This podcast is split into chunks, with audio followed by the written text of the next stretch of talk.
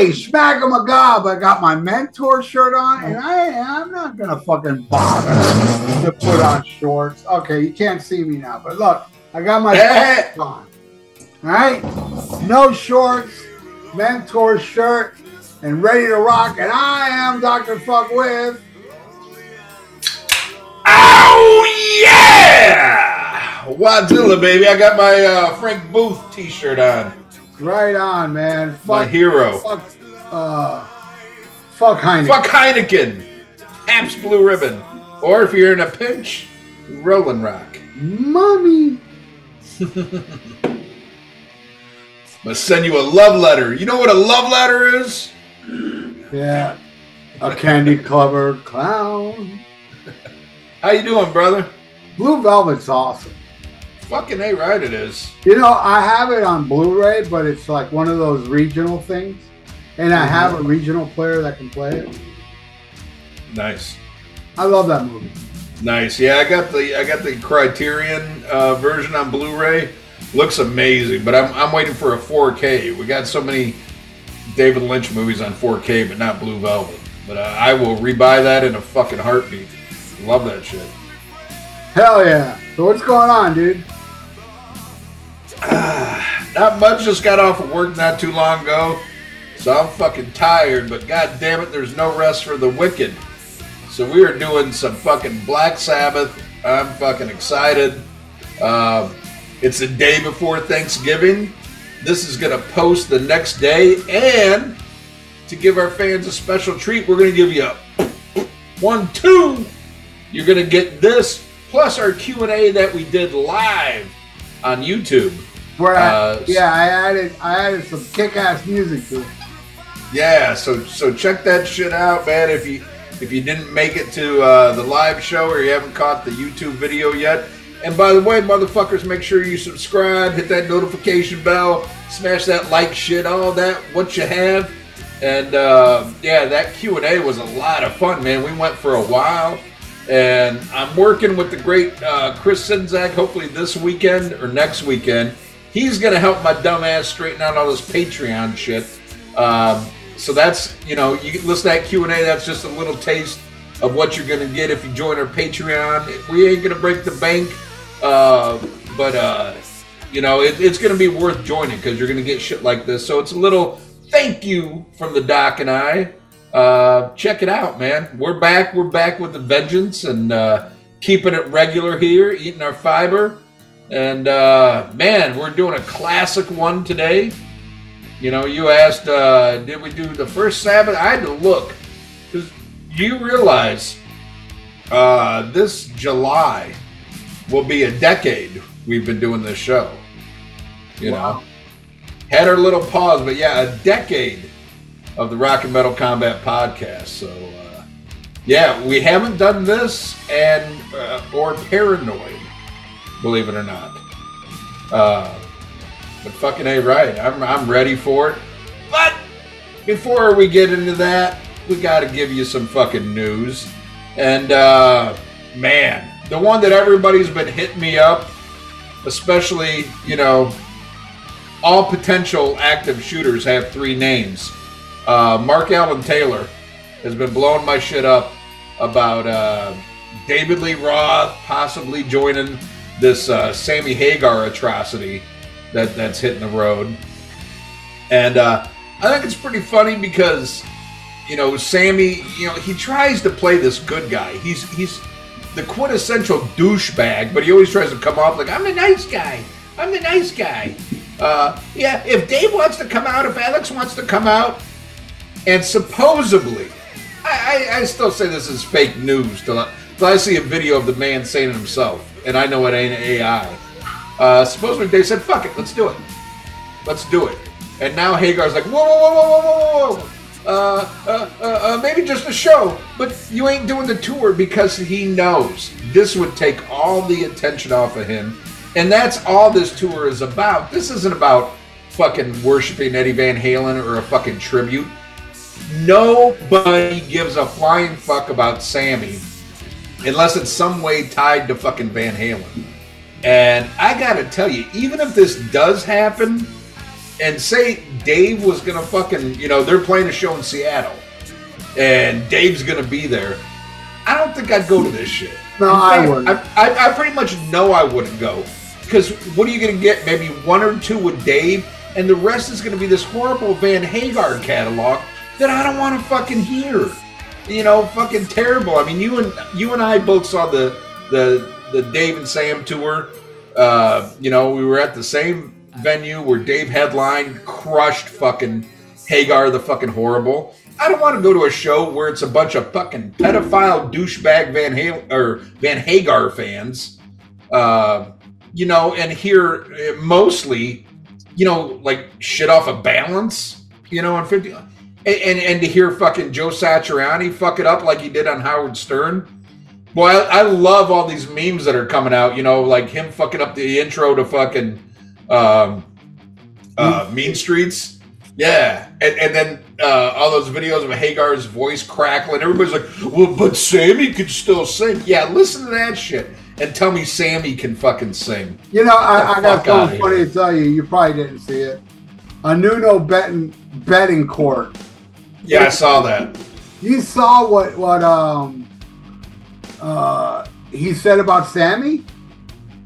I didn't see that. I just saw like the clickbait thing Oh. that says, you know, No, give no, no. give Satriani a pass. What do you say about Hagar? Dude, he was like Sammy's it was horrible for Sammy to put Joe on the spot like that.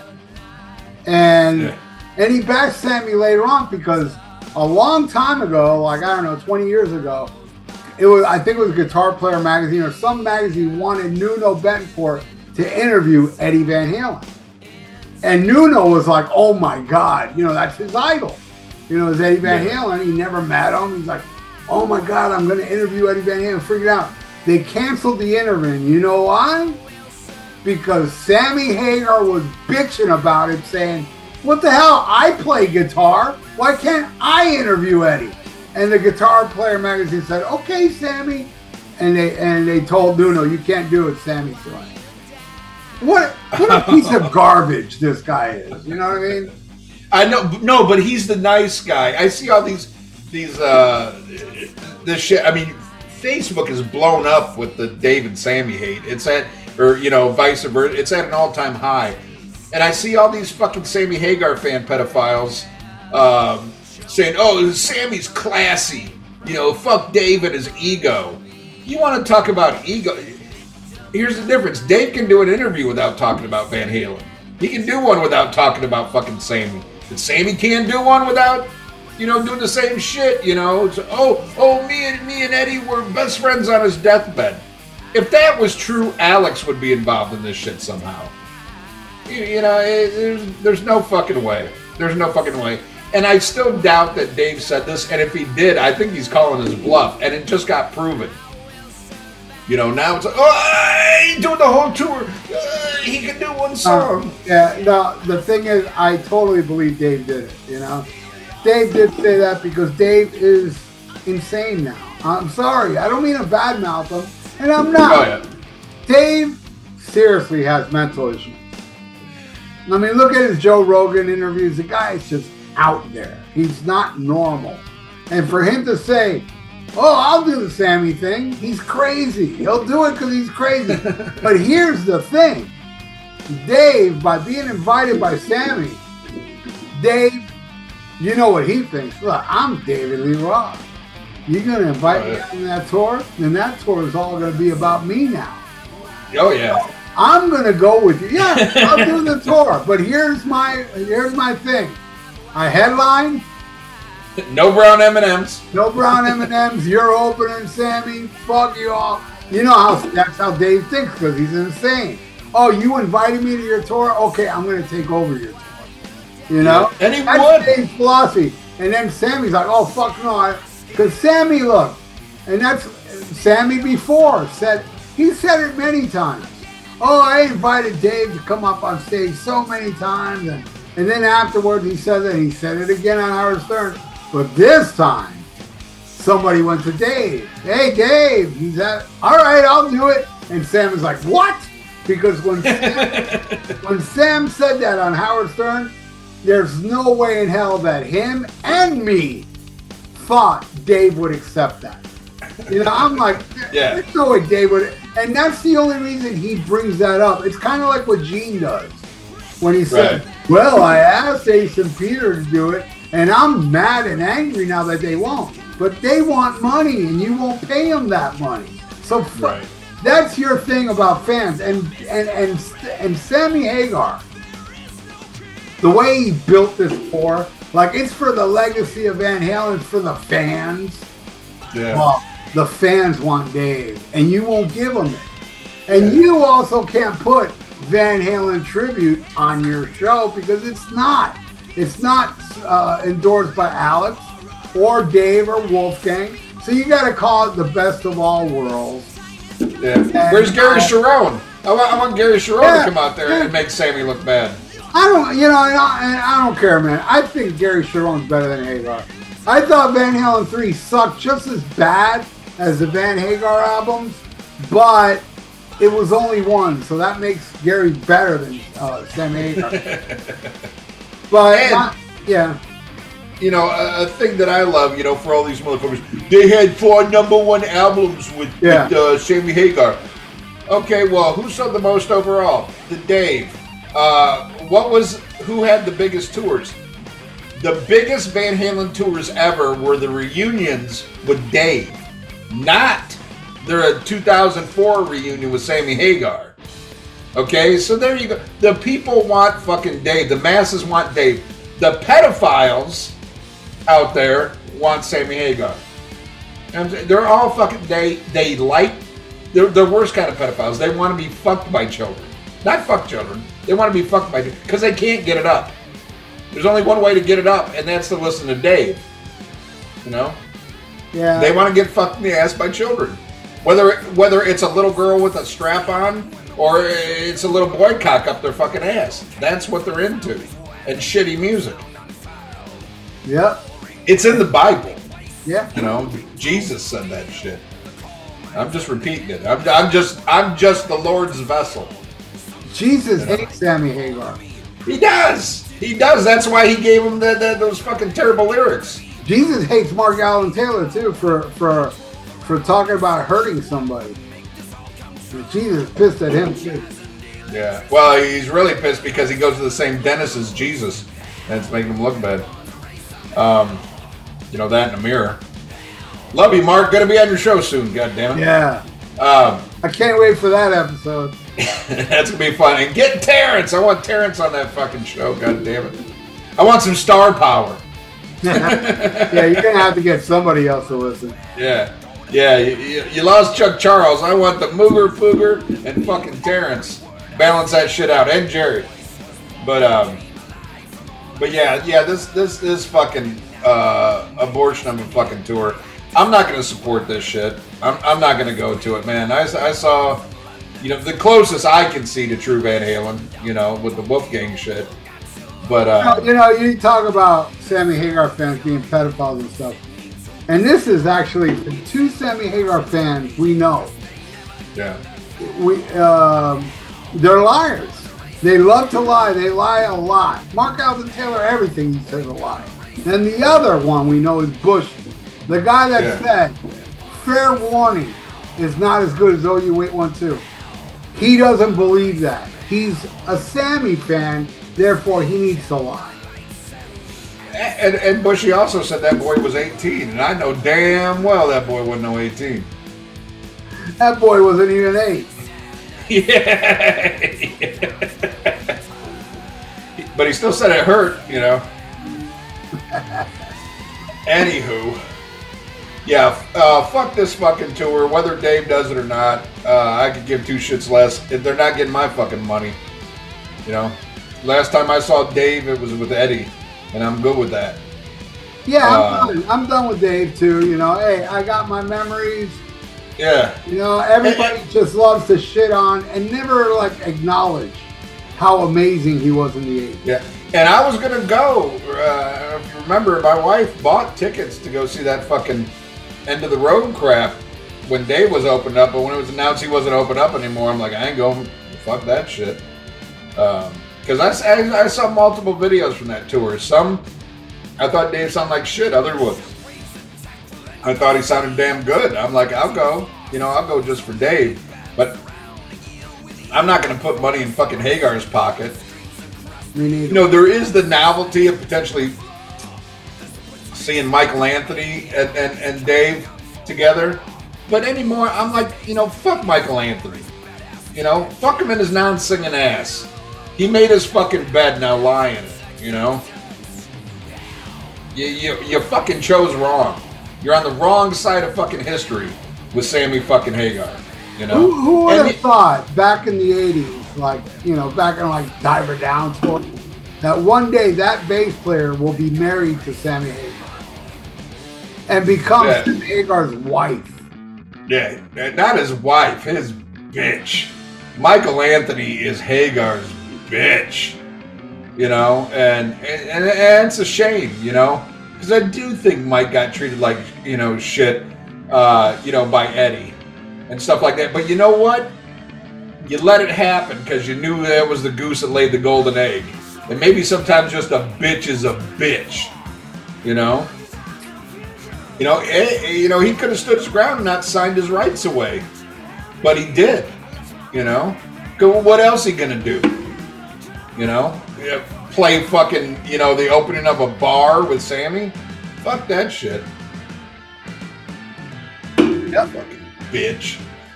All right. Uh, oh, I got a, I got another bitch fucking story here. Before we get into like metal news, this is just some rock news. This is some random shit I saw. But man, I, I, I thought of you and I was like, man, let's take out this bitch right here. This is some bitch who writes for Ultimate Classic Rock. And I had to see this shit. It was Beatles' White Album, songs ranked worst to best. Now, if you got two fucking ears, what's the worst song on the White Album? Revelation 9? Yeah, Revolution number nine. Fucking A. Everybody knows. It's common sense. It's it's like who's the singer of Van Halen? David Lee Roth. Common sense. Worst fucking Beatles track. Revolution number nine. Well, this fucking pickle whistler over here. Uh, there's there's uh, 30 tracks on the White Album. Fucking Revolution number nine came in at 25. All right, I got to hear what did he thought was worse than that. Worst song, he says, on uh, he or, or she. They don't say a name. Because a lot of times, you know, I, I see rankings like this, and, and when they're really shitty, uh, I'm sorry if I, I sound misogynistic here, but a lot of times they're written by women. And I'm like, ugh. You know, either that or an 18 year old boy who, who doesn't even know what pussy smells like. This just says Ultimate Classic Rock. No, no author. Worst song, Wild Honey Pie by McCartney. I like that one. All right. At 29, the second worst song, Good Night. Yeah, By, uh, you know what? I got to agree there. I don't like that song. Still not worse than Revolution number 9. Not worse than Revolution 99, but it's the second one on that album. Exactly. Okay. Uh, number 28, Don't Pass Me By. This motherfucker hates Ringo. I love that song. I love Don't Pass Me By. That's awesome. Now check this shit. Out. This shit's really gonna blow your mind. At 27, the continuing story of Bungalow Bill. Yeah, fu- uh, yeah, person's an idiot. Yeah, love that fucking song. Me too. Next song says uh, this is 26 as Revolution. uh, Honey Pie. This really? I love Honey Pie. Great song. Great little Yeah. Yeah. So so and then Revolution number nine. Okay, and then let's go to the number one song. Now, while not a bad song by any fucking means, this person picked the number one song as While My Guitar Gently Sleeps. I would put that right above Good Night. I hate that fucking song. And I hate the acoustic version too. I don't like that song at all. If there was no Revolution or Good Night, that'd be the worst song off White Album. I, I will go on record. I absolutely love that song, but you know, th- this is one of those, you know, Monday morning quarterbacks that says George Harrison was the greatest Beatle. You know, I'm like, really? Out of all the songs on the White Album, you're gonna give that number one, and you're gonna pick five songs that you think are better than Revolution number nine. You know what my favorite song on the White Album is? Probably not. Probably low on this idiot's list. Is uh, I'm so tired. Uh, let me see here. Let me go That's, back to this. that's my favorite song off that album. Let me go go fuck. And, and this it, this guy got paid to do this shit. That's what's really sad. Uh, I'm so tired was number eleven. wow. So, and, and, and, and he said, uh, everybody's got something to hide except for me my monkey was number 10, which, again, I love that song. Yeah, I love it. But above So Tired, above Your Blues, No. you know, above Glass Onion, Glass Onion, probably my second favorite off that album. you know. the Rocky Raccoon. No, Blackbird, though, man. There's a dude. That album is so good. That's why they are the greatest band ever. Oh, yeah, this guy, he had Blackbird at number five, but he said it, it's very po- prob- uh, problematic and, and will trigger, you know, people because it's called Blackbird. Uh, I'm making that up, of course, but uh, yeah, wh- what a fucking idiot! And this guy, like, we should get paid for giving real good opinions here. Well, this I do. motherfucker. Actually, yeah, that's true. That's true. I, I get That's paid true. well. That's true. That's true. I need to step up my game because this motherfucker right here, that shit just pisses me off. He probably likes Sammy Hagar too, motherfucker.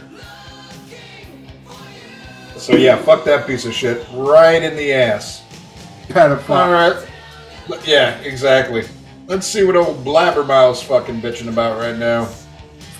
Uh, Yes, I'm continuing without supporting you. I'm sick of your ads, Blabbermouth. You know, you know. Actually, uh, Michael Sweet is very anti-Sammy. I don't know if you've been seeing what he's been writing. Yeah. Oh, he's constantly bashing on Sammy. You know, But he's like, man, you disrespect David Lee Roth. You wouldn't, you wouldn't be in Van Halen if it wasn't for David Lee Roth. I mean, he really goes out of his way to back Sammy Hagar. Never says anything nice about him. Right, and you know, I have my disagreements with Michael Stripe or Stripe or Sweet, whatever the fuck his name is. Um, but it's in the Bible. You know, if you believe that shit, read your fucking Bible. You know, the, the shit about Sammy Hagar's in Revelations. You know, it's it's the end of the world, and if you look at everything, you look at the world. Perfect example. What do you always say? Everything was better 1984 and before. Yeah. The minute Sammy Hagar joined, everything goes to shit. You know, 9 11, the wars we got now, you know, horrible fucking movies. But but You know, here's the thing. Here's the thing, Ian. The reason why Van Hagar was so popular because after '85, shit that sucked got popular. A lot of crap. Yeah, like getting fucked in the ass by kids. Uh, That's a, that's a thing now. the know? Breakfast Club. I love it. Uh, that, that's a Karen movie if ever there was one. I actually watched it the other day and I'm like, this is fucking, this is so shitty. Yeah, it was made in 84, though. That guy, I don't like that dude. Yeah, I'm sorry he died, but I don't think he's done. Uh, I didn't like uh, Weird Science. Oh. The guy that made those. oh, oh, John Hughes. Okay. I didn't like Weird Science. I didn't like Candles, 16 Candles. I didn't like The Breakfast Club. I didn't like anything that guy did. You're just crazy. And that's why Van Hagar was popular because shit like 16 Candles was popular. Yeah. You know? Well, that's the reason, like, shit like Short Circuit was popular. That shit's fucking horrible. Look at Night Ranger. they fucked after 1980. That was their last good. No, 83. Well, speaking of shit that sucked, like not only since '85 but since 1978, Ace Frehley will release a new single next week called "10,000 Volts," and uh, and uh, I don't know. Are, are you still under a gag order? Yeah. A non-special? Okay, so I think I'll always be under a gag order when it comes to that. Okay. But All right. yeah, I'm Well- a huge Ace fan. I love his last album, but he's got the guy from Trixter helping him on this album. Yeah. I, I'm thinking, you know, this is my wishful thing. Maybe the guy from Trixter was holding back and kept his Yeah. good material for Ace because obviously he had no good material for Trixter. Well, apparently Ace really loves working with this guy because they're already talking about working on their next album together, and it's it's going to be a sequel. It- It's it's uh, like not only to the the new album that's coming out, but to Trixter because it's called "Give It to Me Good." Wow. Is Alice Cooper going to have a guest on it? No, no, even he won't go near it. No. But uh, yeah, I can't wait to hear that shit storm. But I will give it an honest, like, hey, I'll listen to it. If I like it, I'll be the first one to tell you, and I'm wrong. But I got a feeling I'm fucking right. Yeah, I, I, I'm worried about this one. All right. Well, Metallica's James Hetfield says, "My guitars are the conduit from my higher power through my body." Oh boy. And look, man, it's James Hetfield, the biggest rock star on the planet. His his ego's inflated. And so what? Let it be inflated. You know, I was listening to this podcast the other day, and this guy was talking about that. There's this stadium in in uh, in Detroit, Yeah. and he named all these bands he saw at that stadium. Mhm. He said, I went to go see Metallica, who just played there, I have never seen that many people. And he went Yeah. both Oh. nights. I mean, They're break. They're breaking records like crazy. yeah, they, they sold more than Taylor Swift, you know, and, and my point is, yeah, man, the guy's got a huge ego, you know? Yeah. Well, my friend just saw him in St. Louis, and they broke uh, the. Uh, apparently, it's even broken Sammy Hagar's record for St. Louis. Shows you what a shithole St. Louis is. But that place- St. Louis. You know, I have a meme somewhere, a guy, a, a Hagar twat, Mm-hmm. uh, cussing out some dude in St. Louis. And he said, You should get the fuck out of my town by, for liking Sammy. And I wrote, I go, Yeah, dude, you should you should leave St. Louis. You know, because it's it's filled with twats like this. Yeah. I know I'd, I'd leave St. Louis. Why, why could Osama bin Laden hit the fucking uh, the the arch there? You know, leave New York alone. Yeah. Oh god. All right. Yeah. So any, yeah, yeah. But I'm like, okay, your last album sucked. You know, why why drag Jesus into it with you too? You know, that's kind of terrible. Blame Jesus. You know, for load and reload. Um, Fear Factory's Dino Cazares, or however the fuck you say that, says new singer Milo Silvestro. Uh, on on new singer, he says, if you close your eyes, you'll think it's Burton C. Bell. And if you close your ears, you'll be happy. Yeah. Yeah, close your eyes and close your ears if you want to hear Burton C. Bell. Yeah, not not a big fan. Not a big fan. Fear Factory Like- sucks. I love a Soul New Machine. They were, I mean, that was a, to me, a pretty groundbreaking album. Their first. You know, Right. it had these elements I never heard before. It was heavy. It was awesome. Then the next album, the, the Unif, what is it? Unif- The manufacturer. down tuning Yeah. crap. Uh, it wasn't. It just wasn't exciting anymore. I like a few songs here and there, but overall, yeah, it doesn't do it for me. I saw him on that first tour with. Uh, it was. Look at this lineup: Megadeth, Korn, Flotsam and Jetsam. By the way, opening for Korn, which is just crazy, Yeah. and Fear Factory opened. And Korn wasn't famous yet, but I remember people in the crowd had an ear of corn on a string around their neck. I mean, a bunch of them. Were walking You should have pulled it off and shoved it up their ass. They probably did, you know, but Yeah. Fear Factory was okay. They weren't that great, but it was on the first tour, the first album. I love that album. Uh, Flotsam was awesome, and I never heard of Korn before. And I watched them, and I was like, "Oh, what the hell is this crap?" But people went crazy. I saw Korn too, open for Danzig, and opening the whole show was Marilyn Manson. It was I, I saw fucking Disturbed open up for fucking Danzig. That shit Me was too. disturbing. Me too in in Revolution, and I believe it was the singer Disturbed came up to me and gave me a demo, their demo. Uh, Disturbed was you know brand new, unknown, and Yeah, is that what he was doing? Like he was in the orange jumpsuit and he's getting electrocuted and shit. And I don't even remember. I don't know. I saw it was like six feet under. Uh, it was Disturbed, six feet under, and Danzig. Uh, yeah, they suck too. They suck too, and their fans suck. If you're a Disturbed fan, you know, get in line between the behind the Sammy Hagar fans to get shot. Fucking die. Um, let's see. Oh yeah, uh, but Fear Factory. Yeah, I saw Fear Factory open up for Ozzy on uh, when he did the club tour before that fucking horrible Ozzmosis shit, and uh, yeah, nobody liked him. Uh, Phil Anselmo on Pantera's return. I know for a damn fact Vinnie Paul and Dimebag would have wanted us to do this. I don't know. I don't know about. Dime. I I don't know about Dimebag, but Vinnie Paul would definitely not want this to be happening. Yeah, no, and, and that's exactly my feelings too. Yeah, I, I think I, I think Dimebag would have. I, I think if Dimebag would have lived, Pantera would have got back together. I, I think that that's a given. Uh, but yeah, no, I mean, fucking Vinnie Paul went to his grave. He wouldn't want this shit. He would not want Phil and Rex making a damn red cent off this shit. Uh, I mean, that being said, you know, hey, I'll go see it. You know, I'm going to see it. It's coming. Yeah. It's opening down here. The first date of the tour is down here. yeah, here. you lucky bastard.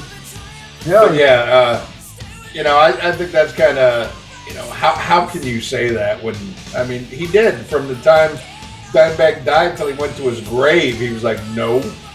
And I mean, he could have sold out a million times and said yes. Think he made any money with that fucking hell yeah bullshit? You know, that shit was garbage. Gar- hell yeah, hell no, hell no, that shit was terrible, terrible. I felt the same way about Damage Plan. I was heartbroken. By Oh, I love Damage Plan.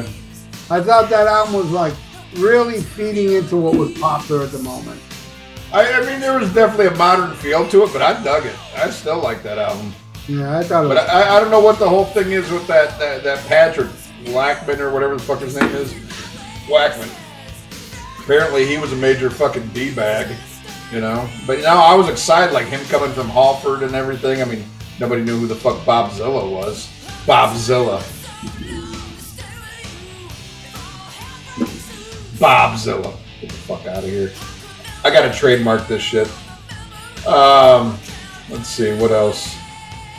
Uh, Greta Van Fleet on why they don't play to a click track live or in the studio. Who gives a shit? That's a horrible fucking band. Horrible. That's a hor- horrible, horrible fucking. Who listens to that shit? Mark out fucking daily. Millennial fucking fucking ugh crap. Uh, Paul Stanley's flu forces cancellation of Kiss's Toronto concert.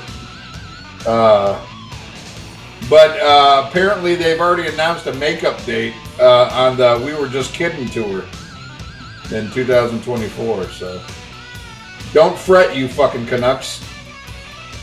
Oh my god. There's a lot Uh, of Kiss Watts in Canada, I've noticed. Yeah.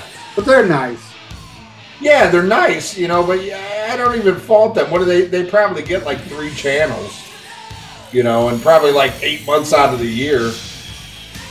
Fucking frozen tundra, you know, and two of those channels are fucking hockey, and the other one's like goes back and forth between Degrassi High and uh, you know fucking Kiss. So, fucking Canadians, uh, love them.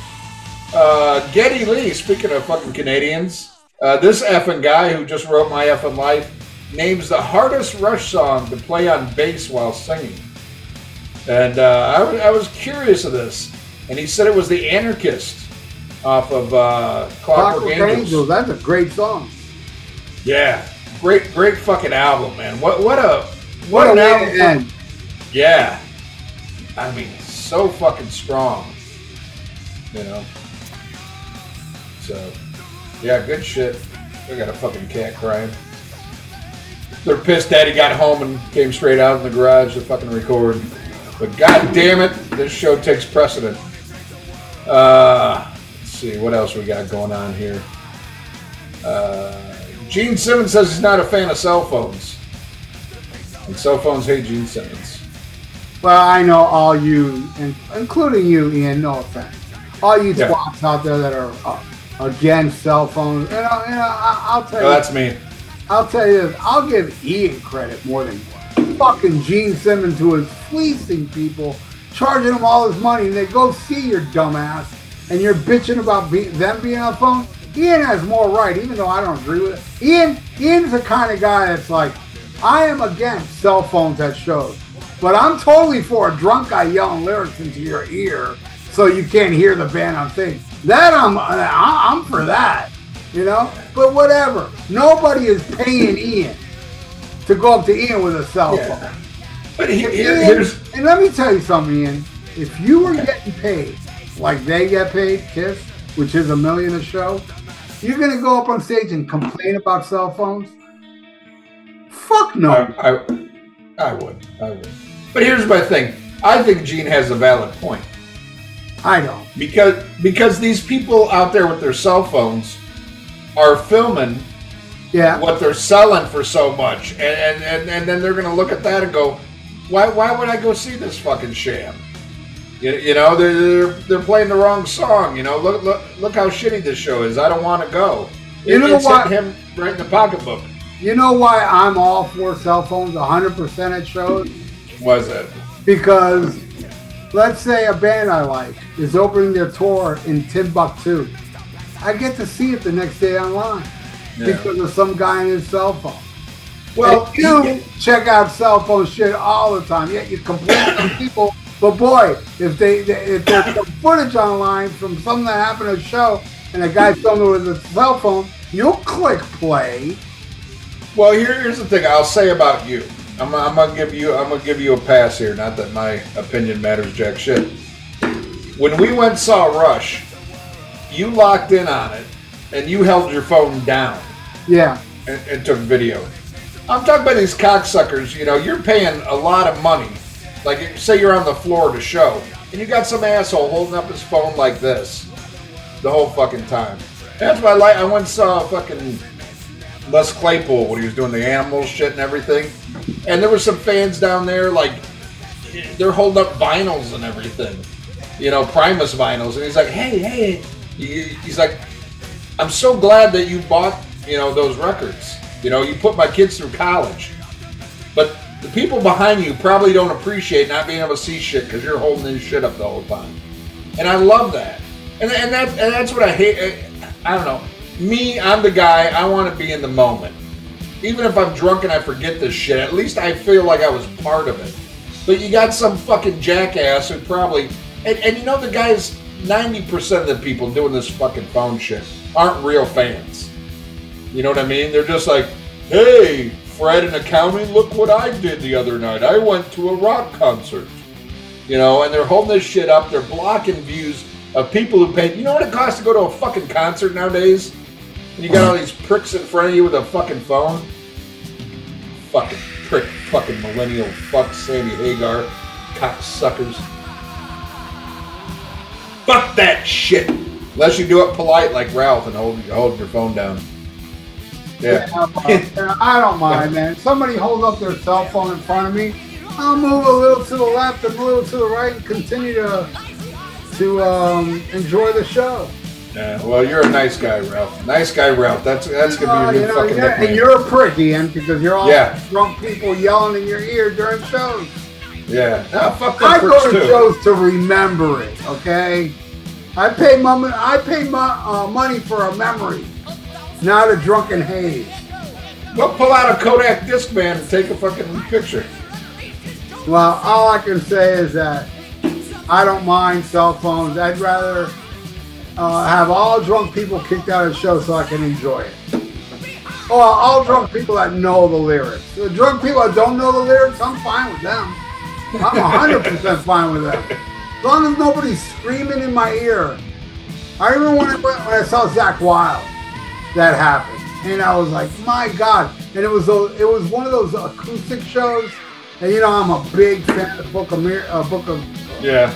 Shadows. Book of Shadows, and when he was playing Book of Shadows shows, songs that I never ever seen him play before, some drunk is singing, singing the song in my ear. It sucks. I don't do that. I might piss on your leg, but I, ain't- I ain't gonna sing this. I, I'd rather you piss on my leg than scream in my ear. Seriously. No, that's why I love going to shows with you. Uh, Sharon Osbourne says on Ozzy, it's been devastating to watch somebody who puts money in your bank account be sick for so long.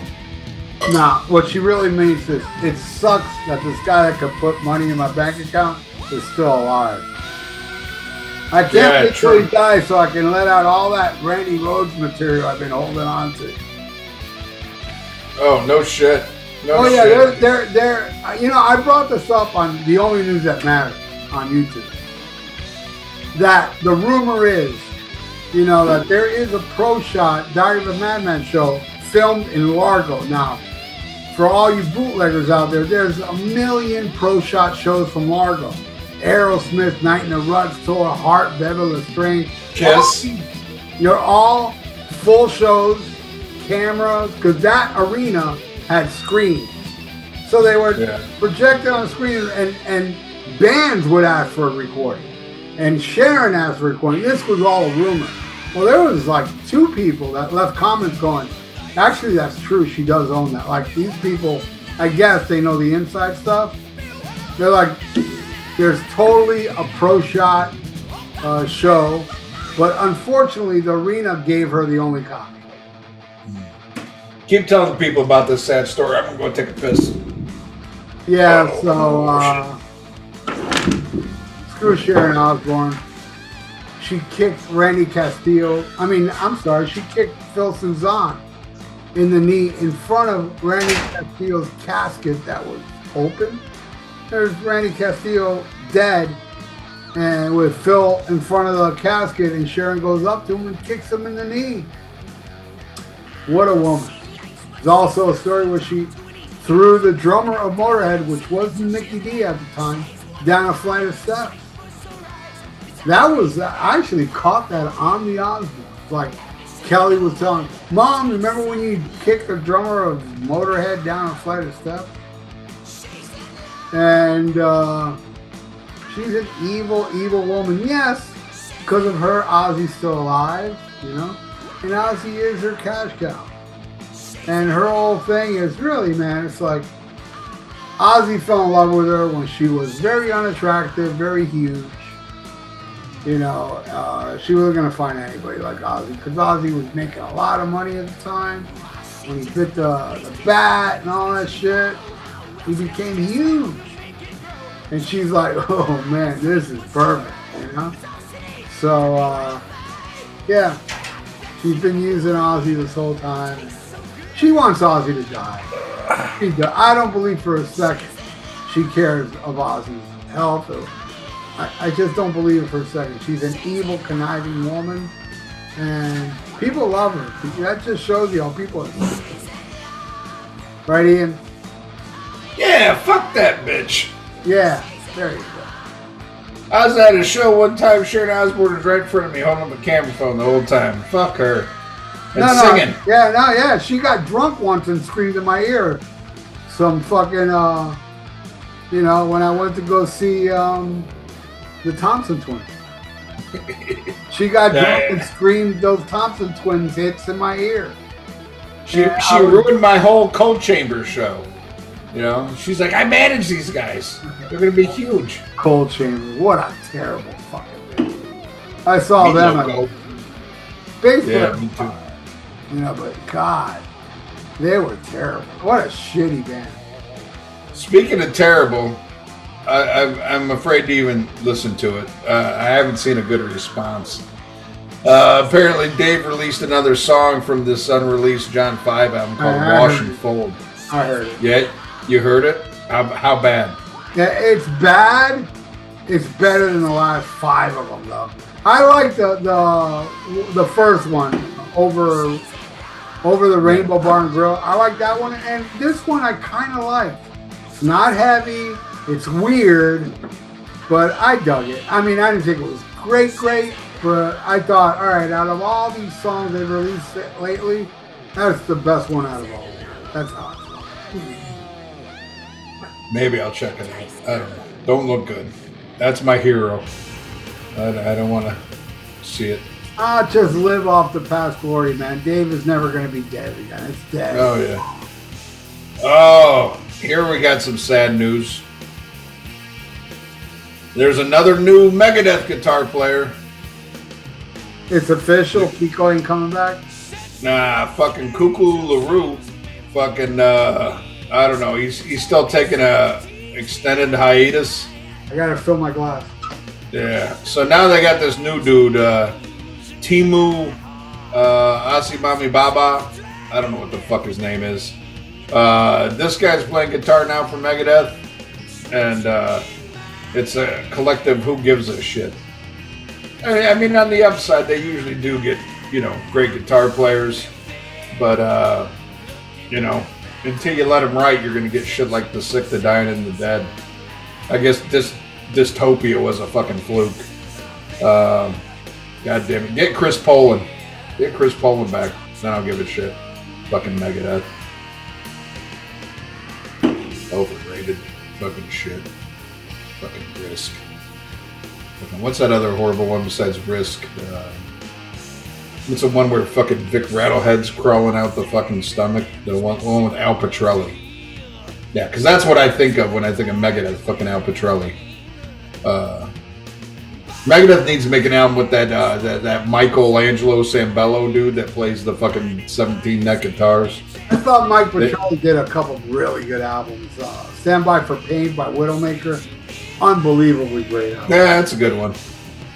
That's a good one. Uh, but uh, anyway, ah shit. shit. See what else we got. I'm getting drunk. Uh, but uh, let's see. Kiss announces epic New York City takeover to celebrate the band's final show ever. what the fuck that's gonna be? Well, you know when I, I, I hope there's a fucking terrorist attack. That's what I hope. when I went to New York in 1996 to see three of the four Madison Square Garden reunion shows, New York was all about Kiss at that time. Anywhere you went, it was Kiss mania. Uh, it was great, man. I, I had a great time being up there and seeing it. You know, the only reason I didn't see four shows because my friend Eve. Uh, I love her. it was her birthday on uh, Saturday. So we saw a Thursday, Friday, and Sunday And, She said Saturday I want to see a good band. No, Saturday we went to a bar and we celebrated her birthday at a bar, but uh, it was it was Kiss Mania. New York was all about Kiss everywhere you went. It was something about Kiss. It was really cool because at that time the Kiss squats weren't in full effect. I hear you there. All right, what else we got? Oh, some good news. Band we talked about last week. Saxon just announced a new album, Hellfire Damnation. Did you hear that song? Yes, I did. Man, was that good! I got a little worried when it started with that kind of like power metal, fucking like that, that, that stupid ass Manowar like narration and shit. I'm like, uh oh, uh oh, and then it kicked in, and I was like, fucking a. And I read the article, and I'm still kind of confused. I don't know if Paul Quinn's involved at all on this, or if it's all with Brian Tatler. Um, but goddamn, what I heard sounded good. You know, better than the new Judas Priest. I'll tell you that much. Oh yeah, yeah, oh yeah, blows away both those songs. And produced by Andy Sneap again. You know, from Judas Priest, and you know, producer. You know, metal current metal producer extraordinaire. Uh, but I dug it, man. I mean, if this is any kind of indication of of the album, and you know what else I liked? Ten fucking songs. Ten fucking songs. You know, not overstaying your welcome. Hopefully, they pick the ten best. You know, but either way, I'm, I'm so ten songs all you fucking need. Unless it's a goddamn White Album. And then you only need 29. You don't need that 30th track, that fucking Revolution 9 shit. Or Good Night. Uh, that's what I like. I like about the White Album is that it ends with those two songs. So just, And I ne- and I never hear them. just turn off number nine. I don't bother with Good Night. Yep. I think the song before is Cry Baby Cry, and that's all. Oh, I love that. I think that's the song before Revolution. Could be wrong. But uh, yeah, that's a, uh, those are probably two of my least ever heard uh, Beatles songs. Is Revolution Number Nine and Good Night. yep. And I think actually I've heard Good Night more than Revolution Nine. But uh, yeah, so New Saxon, man, fucking a right, fucking a right. Stones announced a new tour. I don't know how I feel about that. Uh, they're coming here to Seattle, but it's on a Wednesday, and I got a new job, and I don't have a lot of uh, you know leave, so I don't think I'm gonna go. I've seen the Stones a bunch of times, but without Charlie, I don't know. See, the thing is, I would have to see the set list, and if there, the set list doesn't like totally blow me away, uh, yeah, I ain't, I ain't taking a, a day for that. You know, I've never seen the Rolling Stones. That's insane. I know. I know. That's insane. Now I got to see They're him. playing Orlando. Yeah. I. Yeah, shit. I, I saw him. Uh, shit, last time I saw the Stones was twice in one weekend Friday in Miami and Sunday in Orlando on the. Um, the fuck's that one album? You know, Wheels. No, no, no, no, no. Steel Wheels I saw at Alpine Valley. Uh, Voodoo Lounge I saw at Soldier Field. Uh, Bridges to Babylon. Yeah, wasn't a good album, but uh, great show. Uh, yeah, real good show. Pretty But good. hey, I, I got to see him with Bill Wyman. So there you go. Oh, you saw him with Bill Wyman? Yeah, on Steel Wheels they saw Bill Wyman. Nice. Yeah, yeah, I remember. I think I talked about it. I got all pissed because I saw the Stones and the Who in the, the same uh, summer, and uh, the Who came out and played for three hours. So I just thought that all classic rock bands played for three hours, and the Stones only did two, and I, I felt robbed. But uh, The So Who I've show. seen a lot. I saw their farewell tour in 1982. yeah, oh, that, that had to be a good tour. Oh, it was awesome. And then when I they mean- reunited, I saw them do Yeah. the full Quadrophenia album. That was Yeah. amazing. Then I saw them do all of Tommy. And Yeah, they did Tommy when I saw him. I seen I seen the Who about five. Right on. Only saw him once. But hey, I got to see the Ox, man. Got to see John Entwistle. Yeah, me too. So that's fucking awesome. He's my all-time favorite bass player. You know, when, when he died, I said, I go, "Oh my God!" My and a friend of mine, cool dude, you know, but he was like, "Yeah, you're just saying that because he's dead." I was like, "No, the Ox has always been my favorite." Oh, he's a great bass player. Not my favorite, but goddamn solid. And I was so pissed when, uh, you know, when he died that they didn't get Johnny Rod to replace him. Because that made sense.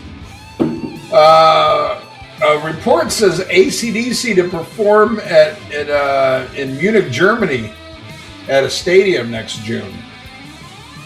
And uh, yeah, I don't know how I feel, man. Uh, the cell phone shit I saw from Power Trip, I gotta say, man, I was not impressed with. And I'm not just bitching about fucking Brian Johnson here. Uh, I thought the guitars sounded off. And I don't, you know. Now, you could chalk that up to being fucking rusty, too. You know, look how long it's been since they've done a tour. Uh, you know, or maybe not gelling with fucking you know, their fucking third cousin or whoever's playing Malcolm's part now. I don't know. When I when I saw Power Trip, I was like, eh. But it's fucking ACDC. I mean, if they came through, I'd go see them. That's kind of sad. I, I, I, I would take a day to go see ACDC, even if I thought they were going to sound like shit. Oh, we're going to see the Stones. But I mean, maybe that's because I've seen the Stones like four or five fucking times. But uh, love ACDC, goddammit. Uh, uh, this bitch, fucking Robert Plant on Led Zeppelin's decision to disband following John Bonham's death. It was right for me. Well, you know what? I'm glad it was right for him because I don't, I, I don't want no Led Zeppelin without John Bonham. Yeah. That's a band that did it right. You know, that broke up. They said, "Look, fuck this. You know, we're not gonna continue without John Bonham." And he left such a great legacy to the that. It, it was interesting though reading that article. Uh, I had no idea that um Jimmy Page and uh, John Paul Jones were like, "Let's get another drummer," and it was Plant who really said no. And I applaud Robert Plant for that. Yeah, Because can But you I- imagine? Can you imagine how shitty Led Zeppelin would be in the '80s? They would have been shitty. It you know how they you know how they would have been shitty if they got Bill Ward. Yeah, but Bill Ward was struggling with addiction at the time. Eh, I don't want to hear his white people problems. Get out there and drum. I like I like Bill Ward better than John Bonham anyway. I do as well. But uh, yeah, that's neither here nor there, or maybe it is. I don't know. Led Zeppelin broke up at the right time. Yeah, yeah. No, no, they didn't. They should have broke up after Presents. They're kind of like uh, the '70s Beatles, the Beatles ended at the end of the '60s, and Zeppelin ended at the end of the '70s. Yeah, but let let it be is much better than fucking in through the outdoor. That Well- shit sucks. Technically, it's Abbey Road. Yeah, yeah, that makes it sound even worse. Abbey Road's ten times the album. Let it be is. Yeah, no, no. I, Let It Be is, is not that strong, dude. It's got great songs on there. It, it's good, but it's no Abbey Road. I mean, Yeah, Abbey, no, no, Abbey I mean, this is the Beatles. This shows you how incredible this band was. They did the whole Let It Be. They scrapped it. Come on, let's try another. And they ended up Yeah. do- doing like you know one of their greatest albums ever. yeah, and, and, and Zeppelin tried to do that, and they released Coda. Oh, So, that, Beat- that was bad. Be- Beatles win. Could you could you imagine? I mean, I can't imagine because by the time I was into Zeppelin, you know, Coda was already in existence. You know, my dad had it on vinyl.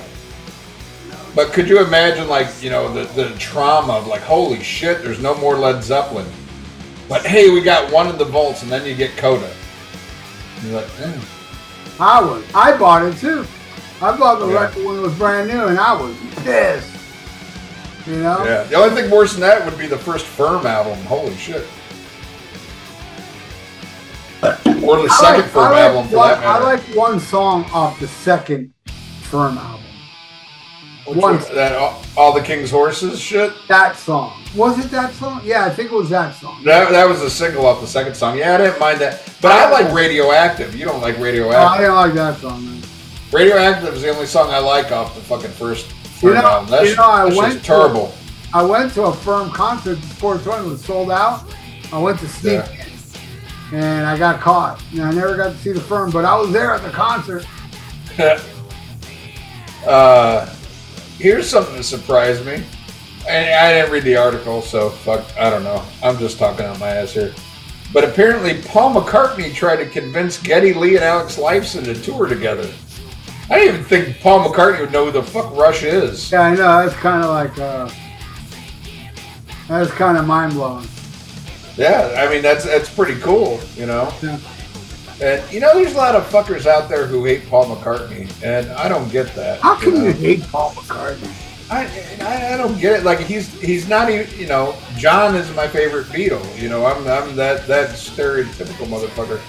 But I love Paul McCartney. Eh, I, I love him all the cheese and everything. I love that say say say shit. You know I love spies like us. I love cheesy Paul. You know, and even che- he's fucking Paul McCartney. God damn. You know. Do you know the whole story about Spies Like Us? That song. No. Never heard Who it Enlightened. that, that, who was it that directed that movie? Was it Dan Aykroyd? That directed Uh, Spies Like Us? Was it him or John Landis? It might have been John Landis. Well, the story is Paul McCartney wrote the song, gave it to him, and they thought it was terrible. But they were too afraid to tell Paul that. So they released the song, terrible and all. Wow. I still like it. I, shit, I like No More Lonely Nights. I like that fucking horrible Give My Regards to Broad Street shit. I saw that in the theater. I wasn't. I wasn't happy. I've never seen it. Uh, I, it I saw it in the theater. I mean, there were some good parts. Silly love songs they played, and some other ones. A couple, two or three, but uh, it was kind of a boring movie. Yeah. Uh, here's something I was kind of taken aback by. Uh, Gary Holt is not going to be involved with uh, Kerry King's new band, says he's too busy uh, with Exodus. Uh, so it makes me wonder who in the fuck is going to play with Kerry King and who would be a good mix for that. And we talked about this on the last one. I'm still kind of perplexed on who's even singing because it was, you know, long rumored that Phil Anselmo was going to be, you know, the voice of the new Kerry King project.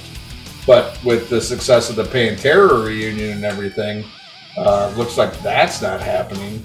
Uh, it is known that it's going to be Kerry King and Paul Bostaph, which I love Bostaph. Bostaph. I'm not a Bostaph hater.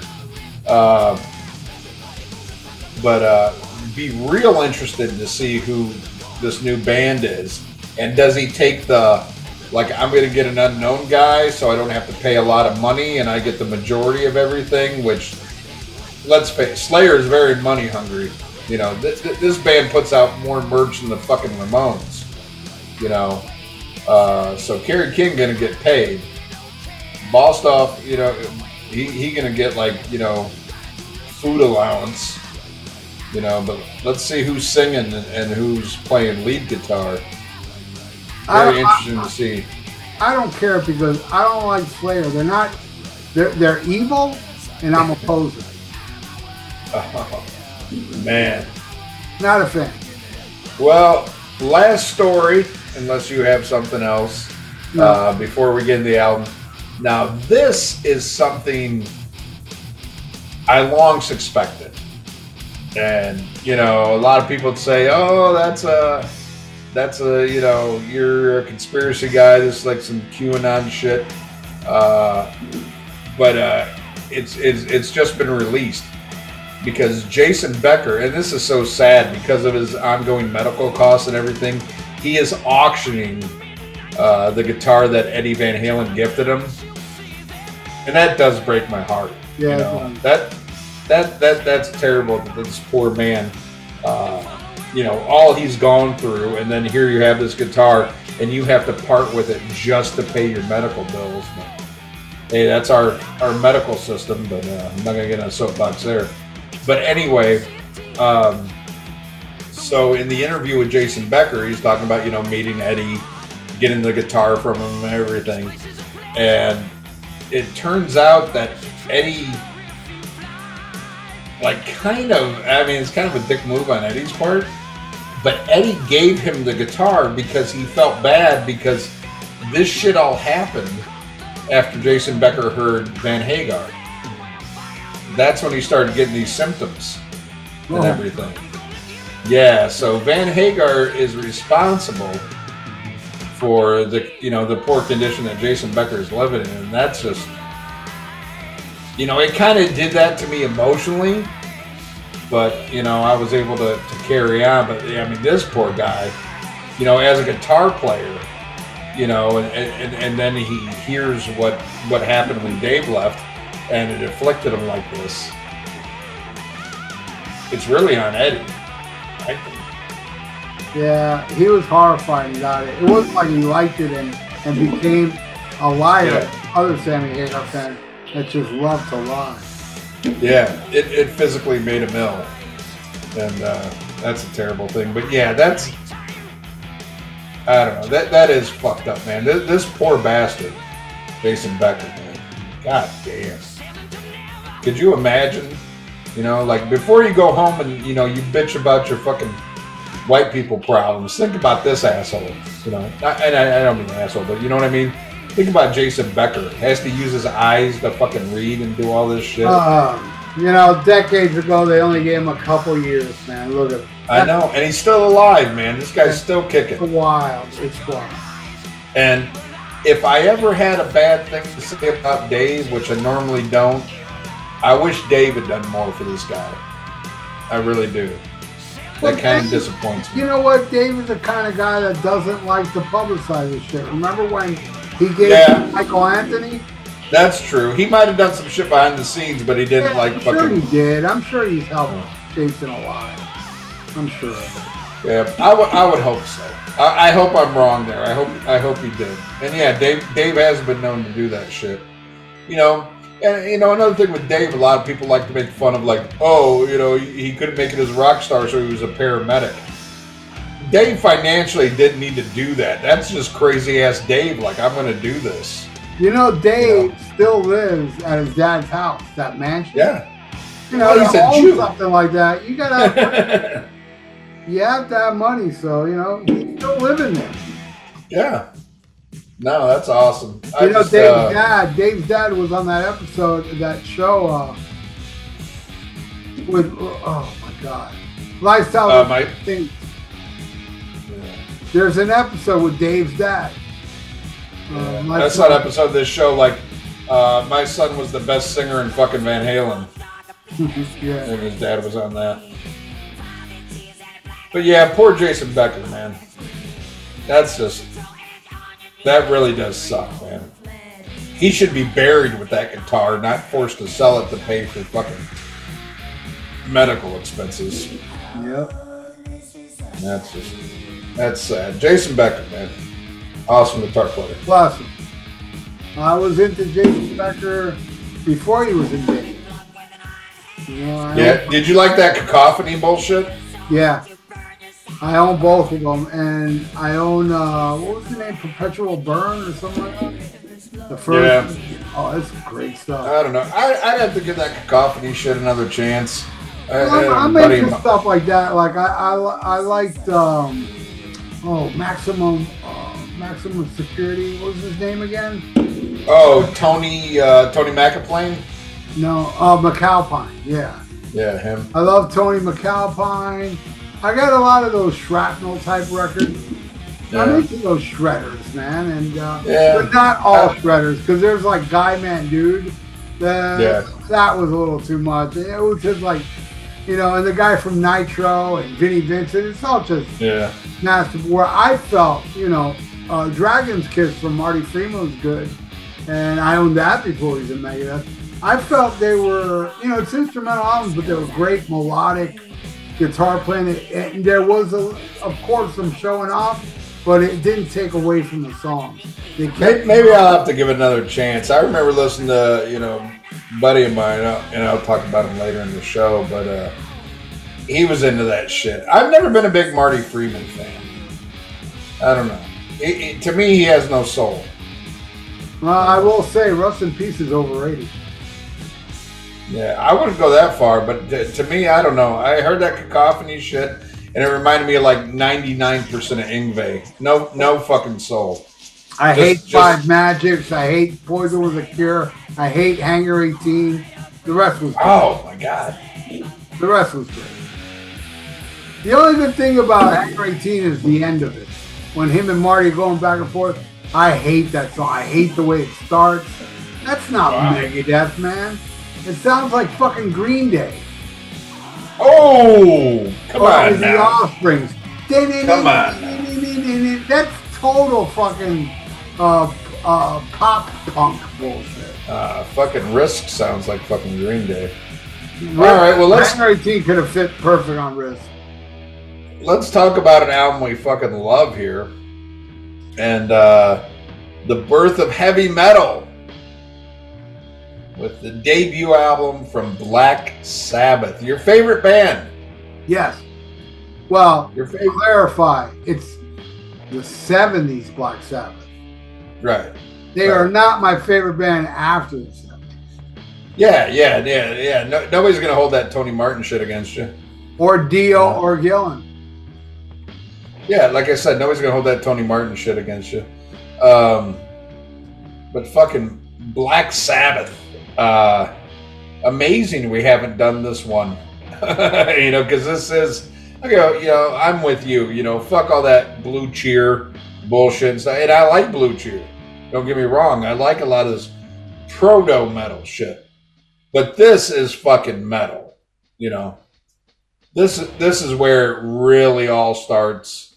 Um, you know, and the, the shit we know and love. You know, unless you're like a Hagar fan, then metal probably starts with Pat, fucking Pat Boone to you. Um, but holy fuck, listen to this album. This is some good shit. This is some good music. Uh, I love this shit. Do you remember the first time you heard this album, Ralph? No, uh, I heard the song Black Sabbath. I heard the song The Wizard, and I heard NIB, and I heard Warning, all off. We sold it rock and roll Yeah. because that was, you know, my brother owned Paranoid, but I bought their at that time greatest hits, and it basically had almost the whole album on there. I think the only thing missing was Sleeping. Vi- oh yeah, Wick- no, Wicked World was on there, I believe. But Was I know, I know Beyond the Wall of Sleep wasn't, and Sleeping Village. But I think the rest of that was on. So yeah, the first time I heard most of this album was when I bought We Sold Our Ourselves for Rock and Roll. Yeah. I can't remember the first time I heard this one either. And, you know, I kind of realized doing this, uh, this is probably, you know, out of classic Sabbath, the album that I listened to the least. Um, and it's probably for the fact that, you know, like, you know, what we got here in the colonies, five fucking songs. Um, you know, even though shit's all split up and you don't know what's what.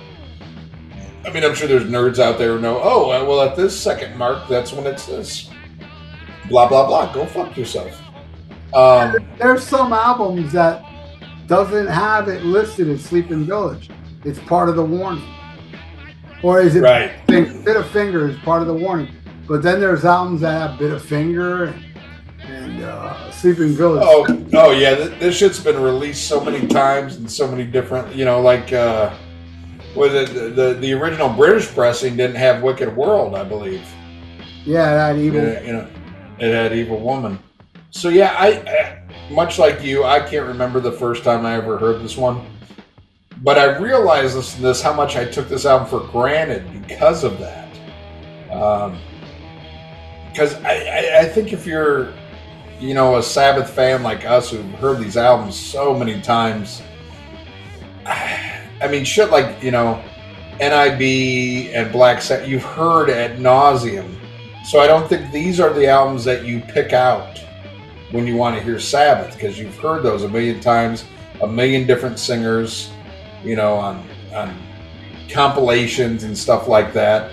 Um, I just realized how much I slept on this one and left it alone.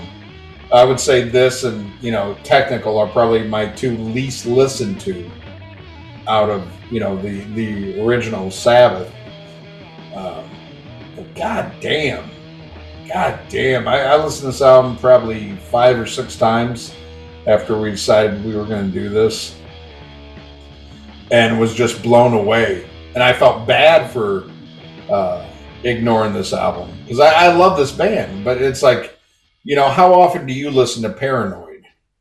You know, we, would be the one I listen to the least. Yeah, I mean, believe it or you know, we we've talked about this a lot. For whatever reason, you and I both, when we're listening to Old Sabbath, we go to Never Say Die a lot. You know, Volume Four is both of our favorites. Sabbath, Uh, you know, Sabbath. Sa- sabotage. You know, uh, you know, Master Reality. All those I listen to more than this. But man, it felt good to go back and see where this shit originated from. Give me one second. And- I mean, keep talking. Yeah. Um, but god damn, it, it, it's so good and so different. Uh, you know, but yet, you know, being somebody who grew up on metal, uh, there's a lot of shit familiar. But I, I just tried to put myself in the headspace while I was listening to this. Like, you know, imagine all you knew was like music before Black Sabbath, and then all of a sudden you hear this. I can't imagine what kind of culture shock this must have been, and like this whole new type of shit which unfortunately you don't get in this day and age. You know, you don't get anything groundbreaking. You know, everything is either plastic or derivative. So yeah, I, I this had to be, you know, for some, you know, someone like my dad who was very huge into Sabbath. You know, but you know, it's like he knew a world of you know Paul Revere and the Raiders you know, and the Beatles and the Stones, and then you hear something like this, it had to be revolutionary. And unfortunately, most of us, you know, especially people younger than Ralph and I, you don't hear that much that's like, okay, this changes the game. You know, this is the the showstopper. The only thing I can I can kind of think of is like maybe when people heard, you know, Eddie Van Halen for the first time. You know, and heard a superior singer like David Lee Roth, you know, it changes the game. But this is, it invented a whole genre, you know? And as much as, you know, there's people who say Cream and the Kinks and, uh, you know, uh, what you call it? Yeah, Hendrix and stuff like that.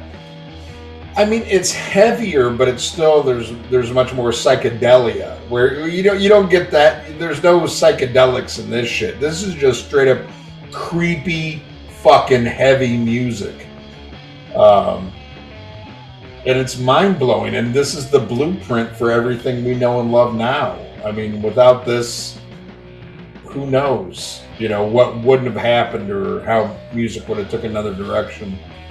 Um, so yeah, it, it made me. I'm definitely going to have this more in the rotation now than I, than I did before because I, I, think I really appreciate, especially listening to it in an album context, you know, and not just hearing the song Black Sabbath or NIB or shit like that. Man, just listen to this thing from start to finish. Holy fuck! Some good, weird, wacky stuff here. Yes, sir. Would you agree, Ralph? Yes, but I would like to interrupt the review because look at the cutest puppy ever. Aww. His name, her name is Kiddo, and she is Aww. so well behaved, and she's actually pretty smart too. Kiddo, the best. I love this little dog. It's my nephew's dog.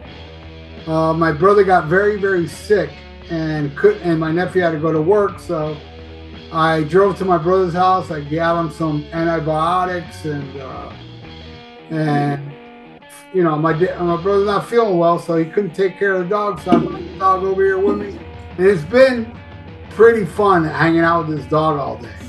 well, get well, Manny. First of all, yeah, he, Manny feels better. Doing better now, but um, your brother yeah. Manny's a cool cat. Love you, Manny.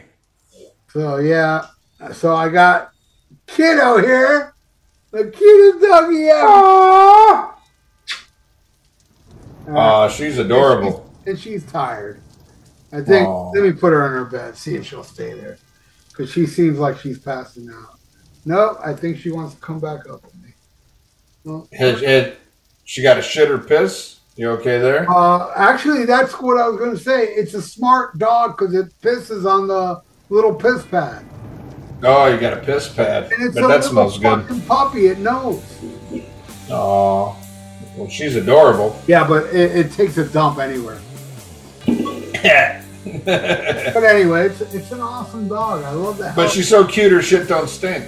Yep. You know? So there you go. In an hour, my nephew will be here to pick her up. So it's been fun hanging out with her all day. Now, oh shit, an hour. Sabbath. Yeah, we better get into this. All right, I'll, I'll take the song, the first song, uh, Black Sabbath. If I had my way, I'd change the title of this song to "Fuck Blue Cheer." it doesn't say Black Sabbath in the song at all, and I would add, you know how the song ends, Da da da da. Fuck Blue Cheer. Da da da da. That's how I would have made this song. You know what I mean? And uh, oh my god, it's a spooky song. Ozzy said when he first played this song to his parents, his his dad was like, "Are you sure you're just drinking the occasional beer?" He thought, he thought Ozzy was on drugs. And yeah, what a fucking song, man! It's you know there was at that time it was all flower power and you know there was you know yeah you had your little anti-protest songs but man nothing how Black Sabbath did it. Black Sabbath was so evil, you know, evil incarnate, and and the music really this song is just so you know with the tritone heavy and then it's mellow and then it just goes crazy and of course i mean nobody would want to admit this but it is the truth because according to geezer butler ozzy wrote the lyrics to the song black sabbath. So hey you know people try to argue with me about it. I go dude i got geezer butler on video saying that ozzy wrote those lyrics. You know, I mean, it all stemmed from a dream Geezer had where he woke up and there was a dark shadow in front of his bed. That and he told Ozzy about it. And Ozzy wrote a song about it. He wrote the lyrics to it. And I think they're fucking awesome lyrics. You know? And uh my God, and the heaviness of Bill Ward's uh, unorthodox playing killer solo with Geezer going ape shit while Tony's ripping it. Greatest band ever. Love Black Yeah. Sabbath. What do you think? Oh well, I I love it. The only thing that scares me is like Ozzy wrote the lyrics to this, and apparently the new album he's working on, it's uh, the guy from Trixter. So I'm afraid there's going to be a drop off. Yeah. Um, but I, I mean, from the minute it starts, you know, with the sound effects and the rain and the thunder, you know, and that's one of the minimal overdubs that was done on this album that was recorded in a 12 hour period. They recorded this, you know, and there's, you know, minimal sound effects, a couple of vocal overdubs, and a couple of guitar overdubs, and that that's it. The rest of this is like 12 hours, just these young lads from Birmingham going in there and knocking this shit out. And it's a master class in less is more. If you listen to the space in this song and, and the breathing room and just that guitar, you know, it's not like, you know, but what he plays, what Tony plays is so effective you know and, and then you listen to the bass from geezer and i read a cool quote where you know he was talking about what bass players how they normally played at that time but he's like i used to play guitar so now i'm getting used to bass and i'm kind of mirroring mirroring mirroring what uh, tony was doing and it just made the sound that much thicker and then you add Bill Ward in this, who to me is hands down the star of this fucking album. Is Bill Ward. I, I mean, even I, I love Ozzy. I don't think Ozzy really came into his own yet on this album. To me, I listen to this, all I hear is Bill Ward. E- even more so over Geezer and Tony. I hear Bill Ward and how important he was to this band and the sound of that original lineup. Uh, to me, no, you know, no true Sabbath without Bill Ward. Um, but yeah, it's it's just the, way it sets the mood, the tone, and it's slow and creepy. And I love, you know, how they took the let's do music that scares people. You know, people love horror movies. Let's do scary music. And did they ever? Um, and- but then what, what's cool about it is these aren't like you know hell Satan motherfuckers. These kids all grew up in the church, and you know they were brought up you know this way. But it just it's them doing their interpretation, and it's much more real than you know these bands from Norway with the stupid fucking makeup and burning churches. You know, that's that's not evil. That's stupid. That's like some millennial shit. You know, even though they did a long time ago. But you know what I mean? I mean that's stupid kid shit. These are people just being like real and trying to invent something new, and they fucking did it. God damn, do I love the title track. And I think I appreciate it more now than I ever did before. Because I think I kind of got to a burnout period with the song because I'd heard it so many times. But in the context of the album, listen it from start to finish. Wow, what a way to open up the fucking album. Oh yeah. Game. And then we go into we go into the next song, The Wizard. Holy shit. You know? This is how long ago this was made. Back then, Ozzy blew. Now he sucks. You know, you got Ozzy on the fucking uh, harmonica, and I even love what he did about that. You know, it's not any like tricky, like you know, oh, I'm I'm fucking I'm John Popper from fucking Blues Traveler shit. It's a simple like harmonic, you know, part, but it's so effective. You don't need to show off. It's almost like the harmonica is kind of like the guitar on this. You know, it's not. It's it's basic but effective, and it's cool. You know, like J.R.R. Tolkien shit. You know, uh, Geezer even said this is like, you know, they wrote this up about Gandalf the Grey. You know, so it's back like when bands like you know Zeppelin and Black Sabbath would do cool shit about fucking Lord of the Rings. Now it's you know horrible power metal bands do this shit and take it way too fucking seriously, and it's like a joke. Uh, but this is like very effective. Again, the star to me, Bill Ward. Just fucking. I mean, you're gonna hear that at nauseum, you know, on these few songs that we have to talk about. But uh, amazing.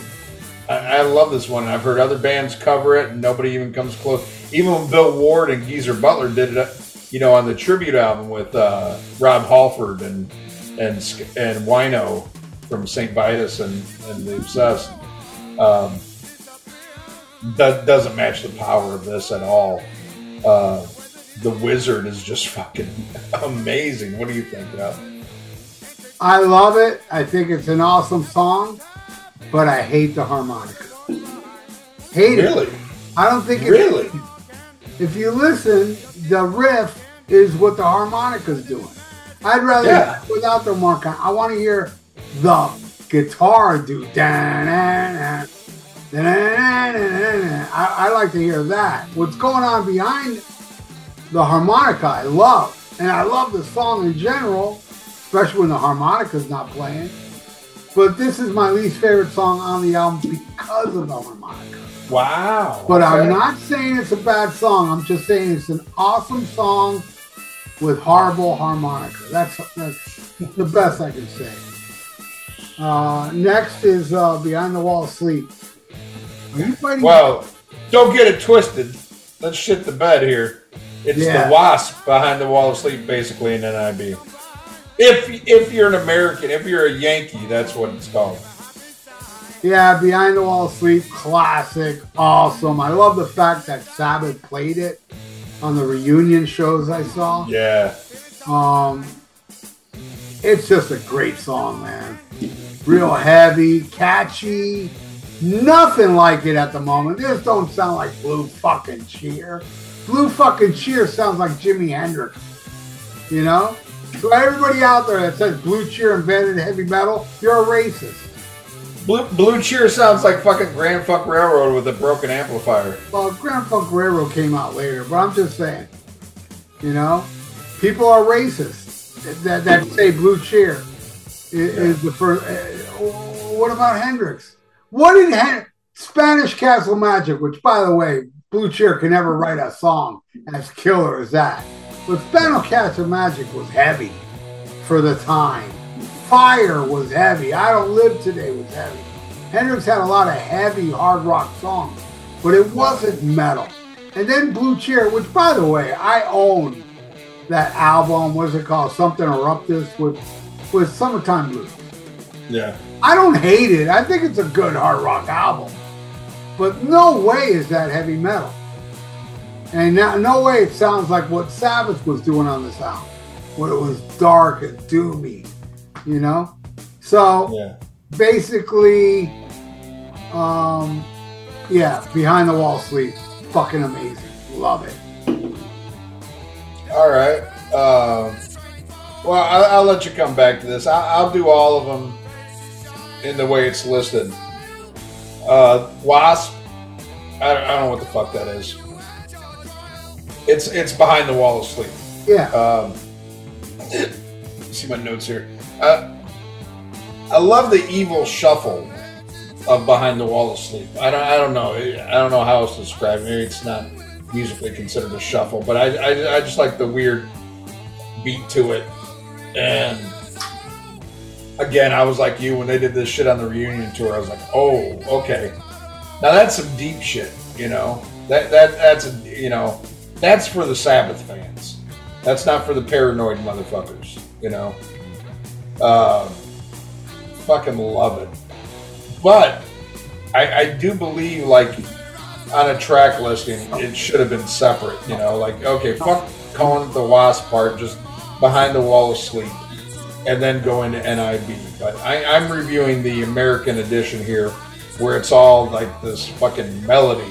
well, I think I think Wasp is uh, dun dun dun dun dun dun. Then Beyond the Wall of Sleep is dun dun, with a drum beat. But Right, no, I- I- behind the wall of sleep, you know. Yeah, ex- exactly. And, and I feel the same way about Bassically an NIB. Yeah, You know that it's all NIB. You know, um, but but I'm not gonna lie. I mean, it's brilliant the way they lead into one another. You know, uh, and the way it flows is amazing. And you know, I wish like when you'd see compilations that it was kept like this. Uh, I, I know I know that sounds weird because on one hand I say they should be separated, but it's like I enjoy NIB more when I hear all of this together. You know, I, I don't know. It's more of an event. Um, but ba- you know, you go into Bassically, and yeah, I mean that's just amazing uh, bass playing to me. Just you know, totally, it makes the bass stick out, which I, I think is a problem in a lot of music. The bass is so either buried or it's just playing too similar to what else is going on. Here's something where the bass sticks out, and I love when bass sticks out. I think it just you know fills everything up more, and definitely does that. And then you got NIB, which is just an all-time fucking classic. And uh, you know, Geezers come out and said no, it does not stand for Nativity in Black. Uh, it was a joke about Bill's, you know, uh, chin beard that they said looked like a pin nib uh, which I guess is English slang for like the, the you know the ball point on a pin. I don't fucking know. I wish it was called Nativity in Black and, and not his beard. That kind of takes the, the cool out of it. But you can't take the cool out of the fucking song. It's just you know, it, it's it's fucking amazing, and uh, just a masterpiece melody. What do you think of Bassically in NIB, Ralph?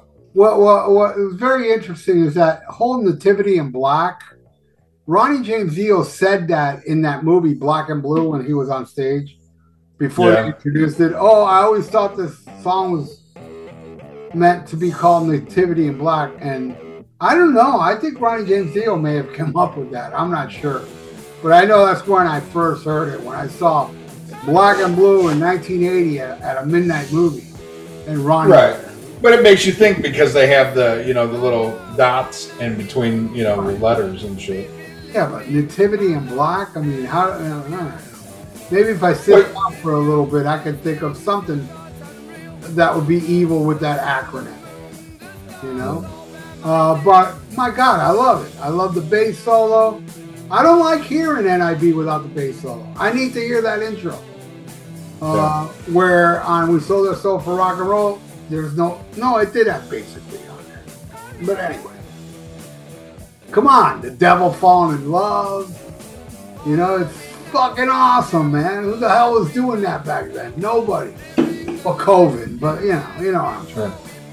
Um, it's uh, and it was the first riff I ever learned on guitar when I first got my first guitar, and I was I got my first guitar like in 79, 80, and I was really into this album at that time, which I still am. I remember you, Like, the first you got your first you got your first six, six string, bought it at the five and dime, played it to your fingers. I hate that fucking song, man. Fuck Bryan Adams. Yeah, that's Go into go into some Bryan Adams hatred. I'm gonna take another piss. yeah, it's like you, you you recite those lyrics. I Everything I do, I do it for you. you recite those lyrics. It's like, yeah, I've heard that song a billion times, billion times. And I don't hate Bryan Adams. I like cuts like a knife. I saw Bryan Adams. I come up here now, I saw Bryan Adams. Um, what do you call uh, at the baseball stadium? It was Foreigner. It was supposed to be Ozzy, but Randy Rhoads died two days prior, so they had to cancel. It was Foreigner, UFO, Pat Travers, who who replaced Ozzy, and Bryan Adams. And I think I knew one of his songs then. I don't know if it was Cut Like a Knife or uh, album prior to that. Either way, I, I saw Bryan Adams live. And I don't hate the guy, but man, I hate that. Summer of '69. I remember him being interviewed about that song, and he said, "I was, I was like, he was too young back then. So you know, he was a little kid. So what he was singing uh, my first real six string, he wasn't playing guitar back then. It was just a fiction song he wrote. But you listen to that song now, 40 years later, you probably think he was, you know, it is a no, it's not. And actually, I know that tidbit on a song I dislike. And all this time, Ian, I was talking about Bryan Adams. That motherfucker, Canadian. All right, uh, where are we now? Uh, take the next one, which is uh, Wicked Wild. Yes. Oh, me take it? Yeah, Uh, yeah, this was my first version. When I bought this album, Black Sabbath, it had Wicked World. It didn't have Evil Woman. Oh, this is another killer, killer, you know, kind of a anti, you know, war song, but it's not like, hey, we're gonna die. One, two, three. What are we fighting for? What is that? Country Joe and the Fish? yep. Sucks. Fuck Woodstock. Seriously. I like that song. fuck, uh, fuck Richie Haven. Yeah, I, I ain't no Richie Havens fan, Uh, fuck them all. and not because he's black, because his music sucks. Yeah, it does. But uh, he's probably in the Rock and Roll Hall of Fame. He deserves to be. Uh, yeah, yeah. He went in with Jackson Browne, Yeah, there you go. who's only in because his last name is Brown. Yeah, and and and also, uh, that goes to show that the Rock and Roll Hall of Fame is into women beating. Yes. Yes. So, Famously uh, beat Daryl Hannah. Yeah, yeah, they love that. That's why they nominated. They And, and his and, and his first wife killed her killed herself because he was such a prick. Really. That's what that whole song, "The Pretender," that big hit he had. Yeah, that's about his wife who I'm killed sure herself. I've heard it, but I only Yeah, know, it's- I mean, the terrible. one that I know, running on empty, running on. Yeah, funk that, funk I that don't shit know, too. but yeah, I'm sure I probably know the pretender. I just can't remember how it goes. Yeah, he should have been held out because of lawyers in love. You know, that should have fucking kept him out. God, Remember that shit? I hate Jackson Browne so much. Yeah, me too. I mean, Me he too. sucks. But it's one of those Rolling Stone magazine darlings. You know? I know. I, I want. I want to beat him with like a Hagar pedophile fan. Just like you know, grab the Hagar pedophile fan from the by the feet and just like slap him against Jackson Browne. you know, you know, cool. all Jackson Browne fans like beating their wives. Yeah, yeah. But that's what put Jackson Browne fans above Sammy Hagar fans because you, you know Jackson Browne fans beat adults. yeah. Oh, but I love it. I love Wicked World. Heavy, non-compromising. Another metal song off the first metal album. Wicked World Yeah. rules. I love it as well. Um, if I had to pick a least favorite, though, it would be this. Uh, but that's that's not a slam, man. I mean, every to me, every song here is a home run. Again, uh, Bill Ward. You know, this album is the Bill Ward show, and I don't get to this day why he's not held in the same esteem as you know John Bonham and shit.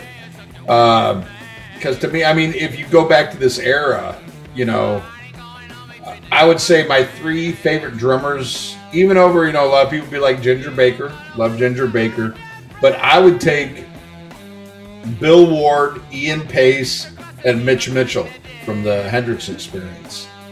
And I think it goes back to influences. I mean, these guys, you know, they took their influences from real drummers, but didn't do it like, you know, like like Peter Criss.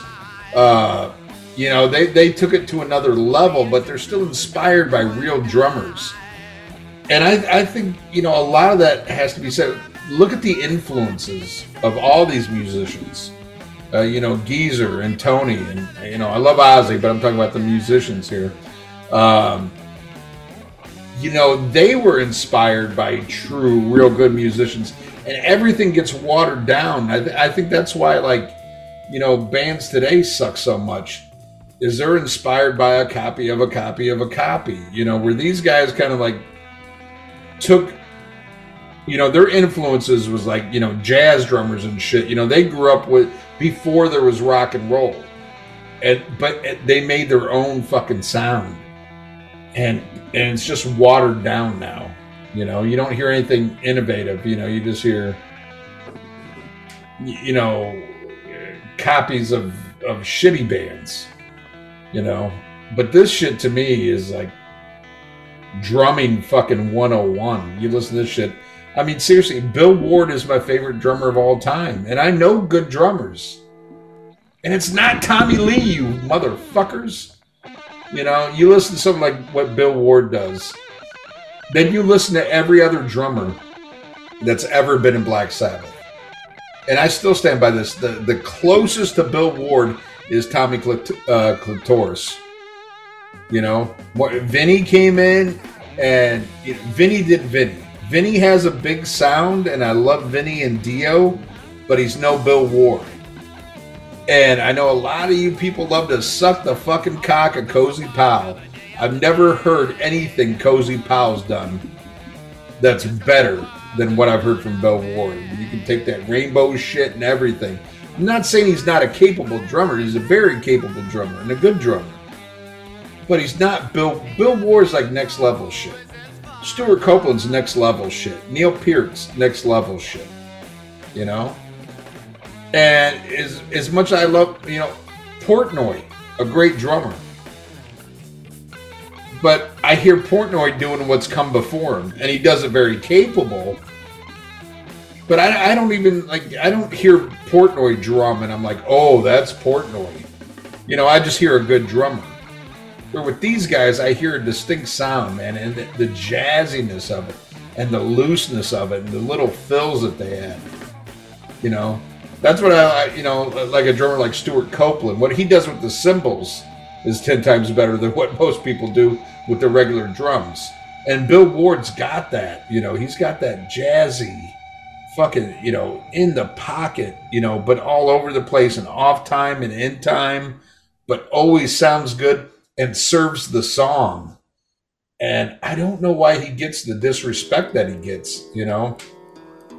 And especially from Tony. And what I've kind of gathered together just by reading interviews and, and through history, Tony's got a fucking issue with Bill Ward. And I don't know.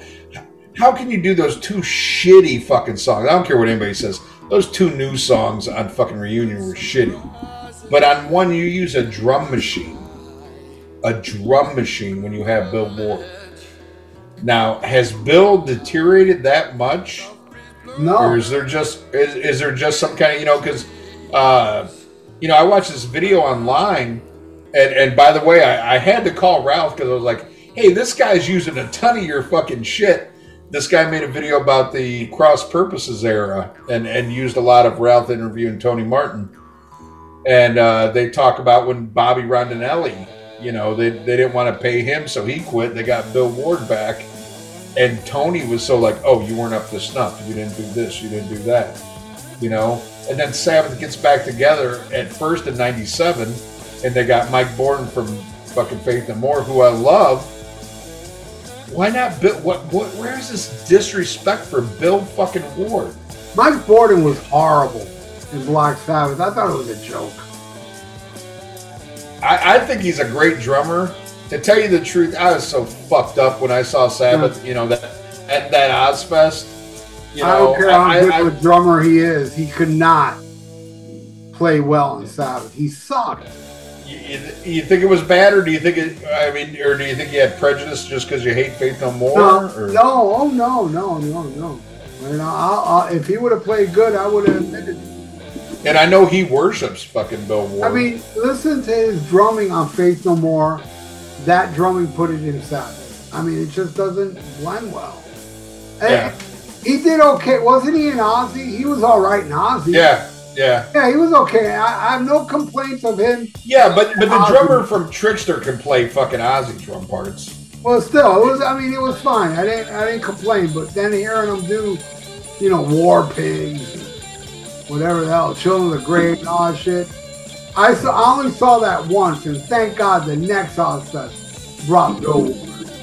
But Yeah. yeah, I, I just thought he sucked. He sucked in Black. Yeah. But uh, yeah, to me, he's the most underrated member of that band. He's so important to the sound, especially you know. And and I do like you know something you open up to me, open up me to is you know, Bill does drum differently on Heaven and Hell. Yeah. It, it, it is much. It, it's still incredible, It's it's great, but it's in the pocket. right? Uh, you know where it's much more loose with the Ozzy shit, you know. But to me, that's what creates the Black Sabbath sound is that looseness, you know. And yet, I mean, as much as I love the Dio stuff, it is much tighter.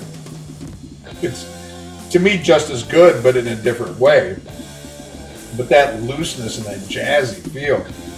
I like Born Again over the Dio albums with Sabbath. That's yeah, my he fa- That's my favorite Sabbath after Ozzy is Born Again. And, but but to me, even on that is different than the Ozzy shit, you know, and it's different from the fucking uh, the Dio stuff. Yeah, I I, th- I I think the Born Again drumming is closer to the to the Ozzy era, but it's still different. it's different. It, it, it's Yeah. a little more adventurous than Heaven and Hell, but it's not as sporadic and organic as Yeah. Sabbath. But you, know, even you know, look at the bass playing. You, you know, is organic with classic Sabbath.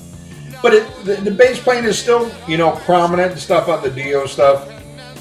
But uh, they never got that drum sound back. And as much as you know, I think it sucks that the farewell tour they got Tommy Clitoris, but every fucking every video I saw, he came the closest to that that loose jazzy feel and I'll give him all the props for that, you know. And I would never expect that, you know, somebody who came from, you know, Rob Zombie, you know, where you're basically a human drum machine. Uh, you know, I mean, I know he played with Cooper too, um, but I, I, I thought, you know, he, he did good. But yeah, Wicked World, least favorite, still love it. And then we go into the last song, or cycle of songs, I should say. You want to talk about Uh, Evil Woman? Uh, yeah, I thought we were gonna do that. I thought we'd do that last though. Okay, we'll do it live. Um, uh, Bit of Finger, Sleeping Village, and The Warning, and that's uh, another one of those where I'm like, okay, fuck, what's what? I wish they either they were separate tracks or they broke the time fragment down. But to me, it's just like Sleeping Village, and then The Warning. Um, love them, love them both. Uh, love the way it goes together. Here's something I did not know, and I can't believe this because I like to think I know it all, or at least a lot, or more than the average guy. I didn't know that the warning was a cover. You don't remember my review, man? No.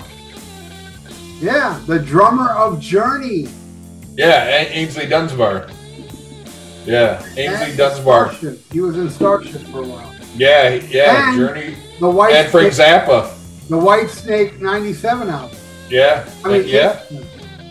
Oh yeah, Aynsley Dunbar is my.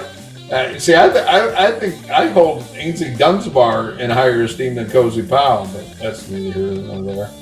But anyway, yeah, Aynsley Dunbar, who got kicked out of um, uh, John and the Blues Breakers. Who, God damn, you you could you'd need fifty-seven fingers to count all the great musicians who came out of John Mayall. But uh, yeah, he got kicked out of John Mayall and started a band called Aynsley Dunsbar's Retaliation. And he called it that because he got kicked out of John Mayall. But they did this song, The Warning.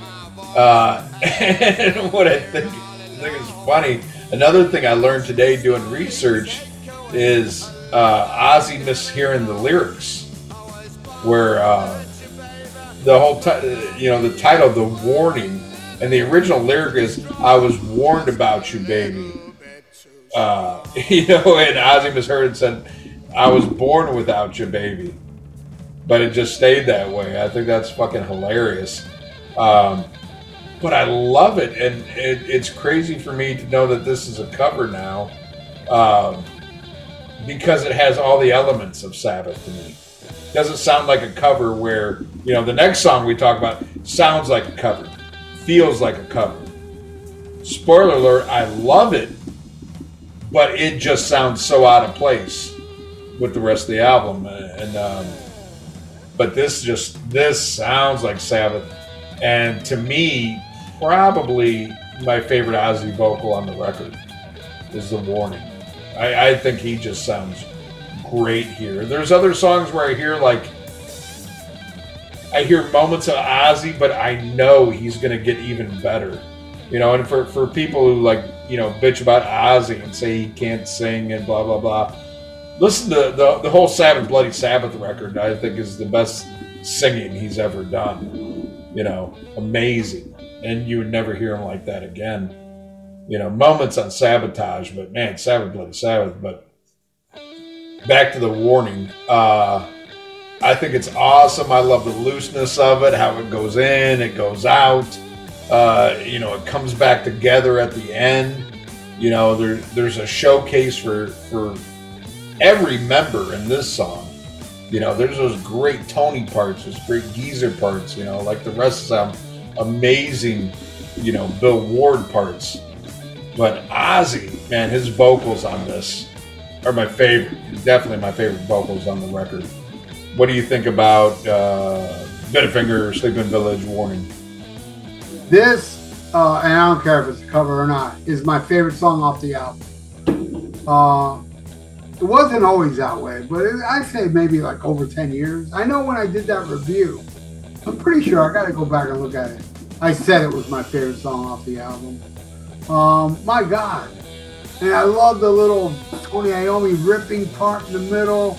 I just, this is a great example of a killer long song. You know, uh, a lot of a lot of songs back in the '70s that wasn't done by Yes are great. They're great. You know, the long song, a lot of uh, Stranglehold from Ted Nugent, Freebird. You know, Highway Song, Blackfoot. All these. Tarkus by Emerson, Lake and Palmer. Yeah, fuck that. Um, Hey, you, you like that song? I watched your review. Oh, I did. What was it again? Tarkus.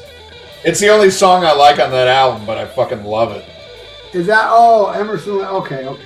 Yeah. Yeah, I remember it had a cool album cover with that big Yeah, with the tank. Like, was it Yeah. or something? yeah, that's a good song. The rest of the album sucks cock. Yeah, I don't remember. I, I remember I did review it for Jacob Smith, my good friend, who got me into Yeah. Giant. Love that guy. Giant opened for Black Sabbath at the Hollywood Bowl. Nice. Anyway, I love the warning. It's my favorite song off the album. I don't give a fuck if it's a cover or not. I went back on YouTube and heard Aynsley Dunbar version, and it's great. Savage has made it better, but uh, the original is good. I really dug it. Um, so there you go. That's what I think of this song, and then we go into Evil Woman. Yes. Now, I would put the Wizard over Evil Woman, with harmonica and all. And, and it's not a bash on Evil Woman. Evil Woman, like he said earlier, it doesn't sound like Black Sabbath. It sounds like a cover song. It sounds like it sounds like a song that was written specifically for the radio. And I think Yeah. that's what they Well, did. and and that's what it was. They were pressured by their. Uh, I don't think it was their man. I can't remember if it was the manager or the producer. Said we need something a little bit more commercial, and Tony was against it. rest of the band was like okay with it. Tony was kind of like eh, but he w- went along with it. I mean, they were young, you know. But yeah, but I, I mean, I love like the, those fills that Geezer does on Oh, yeah. record. That's the best part of the song for me. and it, it it's catchy as fuck. Uh, and I wish I could find this because I know so many people love you know my old you know calling the band is kind of crazy, but Blood Sausage. You know we got the my death metal version of I Don't Believe in Love, but we did a version of Evil Woman, and I I don't know Gary Gunn, the Gun Show, friend of mine and Tim Breams aka Sinkin Stanley. Uh, I, I wish he had a copy of it. I know it sounds like shit, but still, yeah, we did a cover of this just because we thought it was so cool. And he was the bass player; he wanted to do it because of those those great geezer fills. But yeah, um, I, I could see why this was kept off the American version. Actually, I'm, I'm a little surprised because a lot of times the American version they would put more commercial stuff on there. But yeah, this was this was kind of forced on them to like, oh wow, this is some evil shit nobody's ever heard. We got to have something so we can sell this record. But I still like the song, you know. Right on. You- all right. Well, that is our review of uh, the first heavy metal album, uh, Black Sabbath by Black Sabbath. This was uh, produced by Rodger Bain and engineered, you know, for you metalheads who pay attention, engineered by Tom Allom, who was known to produce, you know, the very successful era of Judas Priest. What did Tom Allom start with? I think he started with Unleashed. No, I believe it was yeah, Unleashed. Yeah. Yeah, Unle- he did Unleash through, uh, I believe, Ram It Down. yeah. uh, was all, all produced. Yeah, Tangerine Yeah. Painkiller. Yeah, and then he came.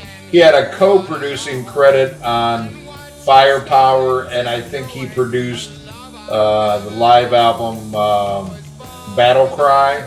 I think was done by by Tom Allen. But I mean, just a fun factoid uh, there. Another guy with uh, metal history uh, was originally released on Friday, February thirteenth, nineteen seventy in England. We wouldn't get it over here in the colonies to July 1st. Um, but god damn, I mean, this is what an important album. And, uh, you know, it, it's kind of funny when you think about it. Is This is episode almost like, you know, 400 basically of this show. But, you know, there's certain albums Ralph and I in the beginning were like, well, we can't do this now. you know, we got to have longevity to this show. Um, little did we know. I don't think either one of us ever thought we'd still be doing this shit a decade later. you know, but then again, all these other podcasts suck, so we had to pick up the slack and keep going. Yeah. Uh, you ain't gonna get this shit on Joe Rogan Experience. Um, Or free but form. Yeah. Ooh. Ooh. Um, I did it with a wink. Yeah, yeah. Um, yeah, keep winking. what an idiot. Guy's such a fucking body. God. Mark Alden poser.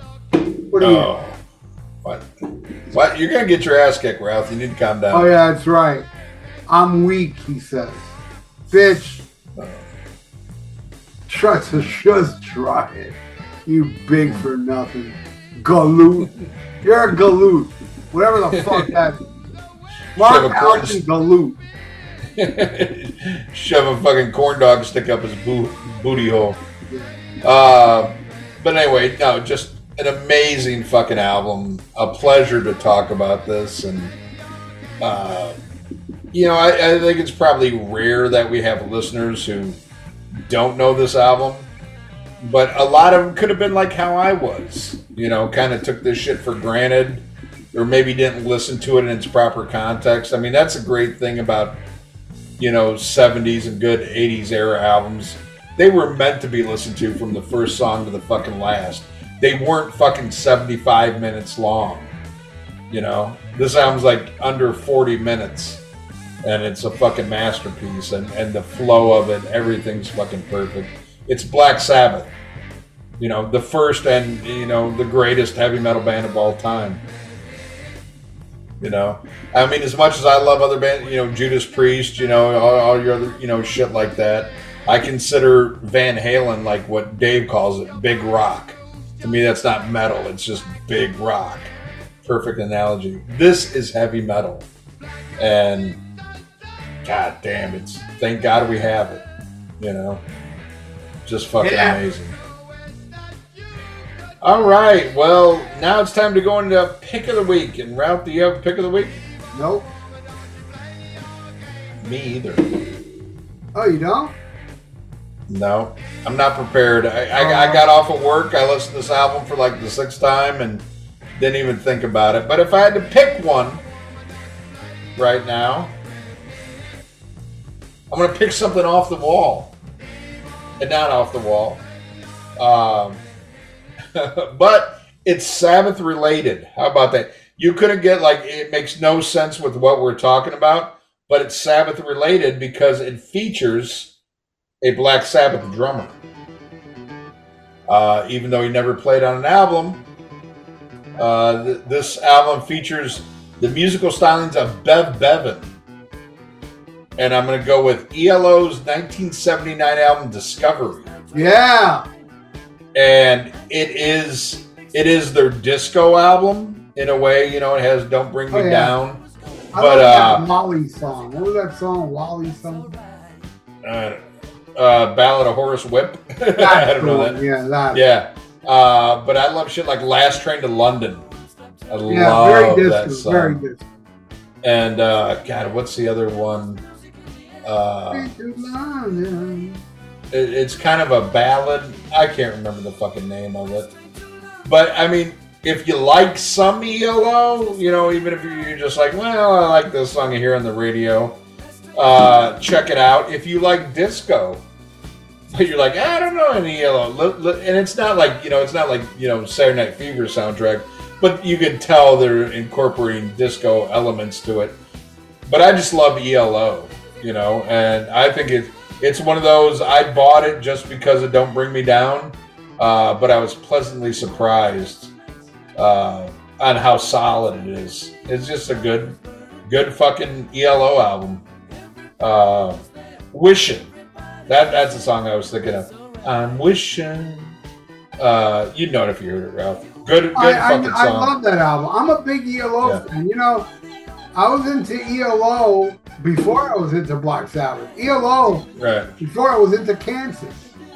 ELO, I was really into as a little kid. They were like my first real, like, favorite band at that time. Because I, you know, I didn't fully develop, but still, you know, the song "Do Ya" and "Telephone Line" and uh, "Evil Woman." Shit. You know what's funny is I love "Do You" by ELO now but I heard Ace's version first. And when I heard ELO, I was like, this sucks. yeah, I, I, like Ace's version better. No, and now uh, I'm like the I'm the complete opposite. It's actually a Move song. It originally was a B side for the band The Move that had. Yeah. And Ron Wood, the great. Right, yeah. Roy, Roy Wood. Roy Wood, the great guy. Yeah. Cheap Trick influenced a lot. It was a B side of a, of a move song that you know took ELO yeah. like I don't know three four albums for them to re- redo it. But the yeah. move version is really good. It's a little more raw. It's pretty. It's pretty awesome. So yeah, great album. Is your dog play? Is your dog playing with a squeak toy? No, that's like my my uh, my chair. Um, oh. My my leg moves nervously for no reason. Oh, okay. Calm calm down. We're just get, being played all over the fucking uh, planet Earth. The nervous. passed out in front of me. Oh, she's a sweetheart. She's out. She's out of it. But uh, All right. What's your pick of the my, week? My pick will be ELO as well. Oh, okay. From Birmingham, England. There's another connection. Sabbath. Yeah. Um, out of the blue. The double, Ah, the double album. Yeah. great double album. You know, a couple clunkers. That's why I say, man, short albums are better. But you know, Mr. Blue Sky, Turn to Stone, Oh, Turn to Stone. oh, Love that song. Jungle. Uh, God, there's so many good songs on that album. It's over. Um, uh, just, it was very well promoted. I remember when I was a little kid, you know, all the record stores had big ass. Well, that that was probably when when you said that was probably the height of, Yeah. of ELO. That was the biggest uh, ELO was. They had a, you know, a, a, a UFO as a stage. Yeah. Um, and I was really, I mean, I owned every ELO album except for the first one. I couldn't find that one. Yeah, you had to get that as an import for the longest time. I got it now, but back then I owned the New World Record. I owned on the third day. ELO two. I owned ELO 2, and all the way up to Discovery. You know, What's the one? What's the one with the ruby slippers? Uh, El Dorado. El Dorado. That- Another that- great album. That was that's probably my favorite, El Dorado, and that was the one that the preachers went crazy for. but during the uh, Satanic Panic, Yeah. all the episodes played out because that album starts with Backward masking, Yeah. and, and what it says is turn back, turn. It's just saying turn back. It's not Yeah. satanic at all, but you know, it sounds satanic because of the deep voice and Yeah. stuff. But can't get it out of my head. It's one of the greatest songs ever. Meanwhile, those same preachers went home, played the first Montrose album, and the little kids fucking in the ass. Uh, in the in their bad motor scooter. Yeah. All right. Well, those are our pick of the week. It's funny we go from the first metal band ever to ELO, but goddamn, good music is good music. To, to a band that John Lennon called the Sons of the Beatles. John Lennon Yeah. called ELO the Sons of the Beatles. Yep. All right. Well, now it's time to go into fan of the week, and oh, I, oh, I, I got one. thinking. Okay. All right. Well, then you. Who? Charlie Hill. Oh my God, that's that's a legend there. Yeah, you know, I mean, when the last time I talked to him, he was talking about one of our latest episodes. You know, Charlie Hill ain't on Facebook anymore. Yeah. He still listens to us, man. So shout out to Charlie Hill. I'll be seeing him in late January. We're gonna go see Cheap Trick, and this is interesting. I don't know. I'm not, I haven't really looked into it, but Cheap Trick is playing in West Palm Beach in some Beatles stuff. So is Cheap Trick gonna play nothing but Beatles stuff? I hope so. As long as they don't play the like the Doctor in its entirety. You're- I love the Doctor, dude. Oh, get the fuck out of here! Nobody likes the Doctor. Dude, the Doctor is kind of like Dada. It's weird and Oh. Oh, I man. love the Doctor. Fuck, fuck, busted and and and and uh, oh my God, that that real bad one, that special one. Oh, See, I, I, there's some songs I really like on the special one. but you know what? The worst to me, the worst Two Trick album is standing Rockford is what? standing on the edge. Yeah, but that's got some good songs on it too. No, though. it doesn't. It has one. Doesn't that, that doesn't that have Tonight It's You? yeah, that's the only good song. Yeah. There's a song on there that's kind of like a Poison ripoff. I mean, it's a hair metal song. It, it was just terrible. Terrible. Yeah. yeah, but Doctor sucks. Uh, yeah, so no, Charlie Hill, that's a fucking legend, and you can't mention Charlie without mentioning the beautiful Daniela Hill, his wife. Yeah. Uh, you know, that's a package deal right there. yep. Love those two. Love those two. Great people. You were at their wedding. I saw them on their honeymoon. I mean that that's just family. Or or as we say in the Latino community, familiar. Is that how you pronounce it? What, you think I listen to you?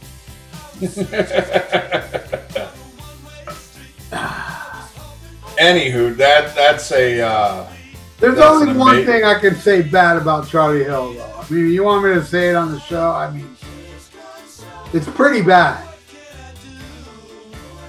All right, I'll Oh. tell you. that he paid to go see Def Leppard and Motley Crue. No, worse than that. Oh no, there's not worse than that. Yeah, there is. No. When you and I weren't talking, fighting, Yeah. Charlie Yeah. came up to me trying to fix our friendship. And I thought that was super lame. Horrible thing for him to do. No, that was awesome. That was awesome. He's good people. Love Charlie. Good people. And I also want to send a shout out to, I think that's amazing because he is a, a Hall of Famer uh, with the Rock and Metal Combat podcast. But I also want to send out, uh, you know, like a special shout out to all the new people. There's been a lot of new people who have joined the page. And I've been very inactive in the last year on the page compared to what I used to be. So I don't get to know a lot of these people. But the You fact make that me administrator. I thought you were. No, I'm not. Not cool. Oh. Oh, Not cool. okay. See, Charlie, that's why I didn't want to be a framer. He doesn't want to Oh. make me an administrator. Oh, I thought you were. I thought I made you an administrator. No, you did not. Oh, okay. Well, I'll make you administrator. So you, you new people better watch the fuck out because Ralph will get rid of you. Oh, I'll, I'll delete. I'll delete all your asses. You say some I've stupid had- shit. You know, I've had two or three people attack me on the podcast. They, they don't know who I am. Yeah, there's people part of the podcast page that don't even listen. Oh, well, fuck. Hold on a second here. We're gonna take care of this shit right now, and you good people are gonna listen to this shit while I do it. Because I mean, what the fuck else are you doing? Okay, let me go to the page here. Uh, let's see. Uh, what would I go to for that? Manage. Okay, let's go to manage. Doesn't take me anywhere. Oh, administrator. Yeah. Make sure you get Okay. the, Ra- the right Ralph Vieira. All right. Um. Hmm. My main picture, I'm sitting in front of my records. All right. Let's see. View members request contacts. Uh. Aha, you people gotta listen to all this shit. How do I do this? View member requests. Your content, Manage notifications. Leave. No, I don't want to do all that. There should be like an add Ralph button. Let's see. I think you find me, and then next to it, there's uh, options. Oh, here we go. Administrators and moderators. Okay, here we go. Uh, hmm. Let's see. See all admins. And by the way, what you're hearing below as Ian's doing this is some ELO There you go. from Birmingham, All right. England. Maybe I need to click on your thing and then add you. I think like if you see you find Ralph Vieira and the friends, there's a little option next to it.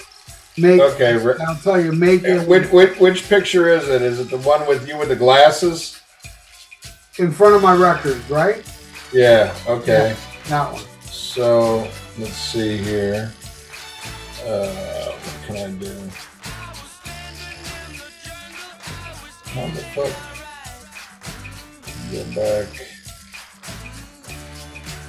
See, I hate all this shit. Administrator, assistant. Uh, let's see. ELO, man. Yeah. I wish I could hold up the puppy, but the puppy looks so fucking cute, all passed out in front of me. I don't want to wake him up. Her up. Kiddo. Her? Kiddo. That is cute. Um, hmm. Let me try this. Members. Find a member. Oops.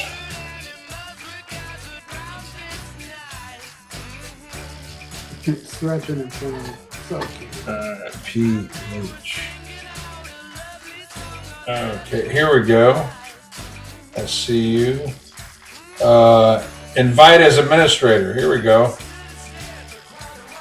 Okay. I sent you an in, I sent you an invite. Oh, so I got accepted. Oh, is that what I just heard? Ding. Uh, yes. All right. Well, then hit accept. Well, I, I got to do it after the show because I am low on what do they call that stuff on the phone? Um, data. Be- oh, okay. I'm low on data. All right. So I got to do All right. Well, you, you got an invite, so so uh, little warning: don't be a douchebag, because Ralph don't suffer douchebags too well. Yeah, I don't. I don't. I'm not gonna put up with your crap if you start anything on me. Yeah, You're gone. And then and, and then I'm I'm a you know let this be said. I, I said it before in the past, but I guess it bears repeating uh, because I, I thought Ralph was already administrator again. So if Ralph chooses to delete you for whatever reason, don't come crying to me because I want him to have equal equal power. So if you like really offend him and he says, "Hey, I don't want this person on the show," even though I might be cool with you, if you do something to piss him off and you get gone, he's got just as much say. So you're gone. I can't bring you back. So Well, you know, I mean, don't even listen fools because I do not delete people. You know, unless they really, really, really deserve it. I was attacked a couple times on the on the podcast page.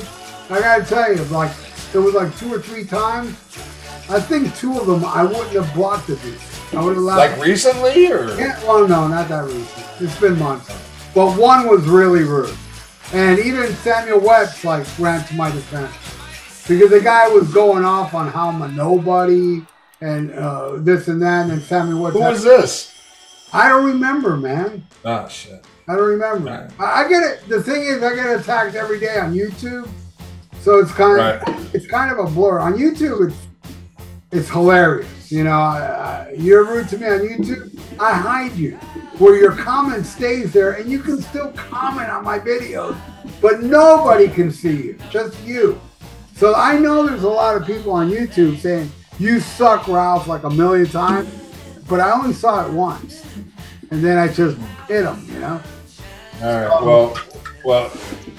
Let all the haters know your ass has been put on notice. Ralph is an administrator as soon as he charges his phone.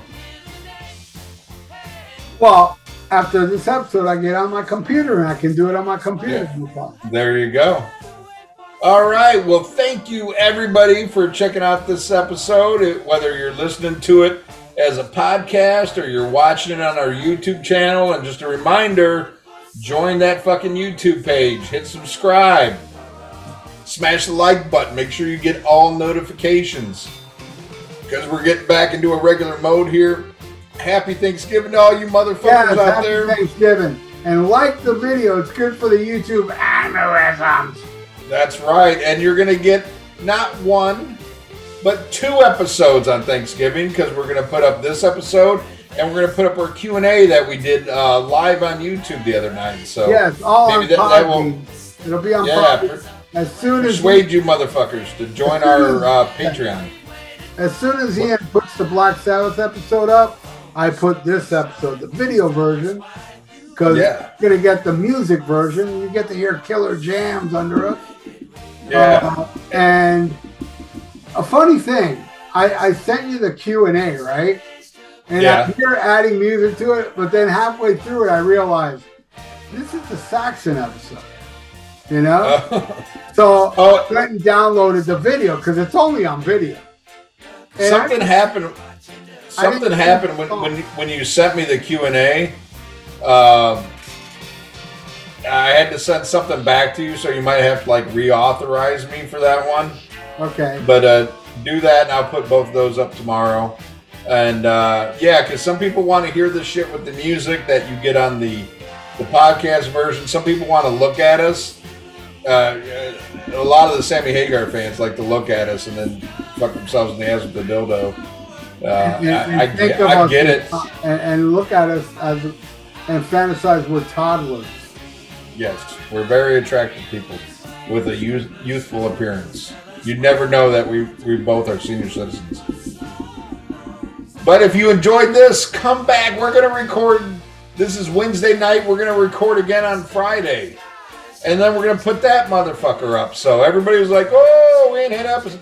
58 episodes out the fucking yin yang. Enjoy, motherfuckers. And it's gonna Celebrate. It's gonna be something we want to do. Yeah, yeah. We're still getting to the the fan episodes that we have yeah, left, we, but we're mixing it in with some shit we want to do. And if you're into that shit, come back next week to the Rock and Metal Combat Podcast. Smack 'em a gob.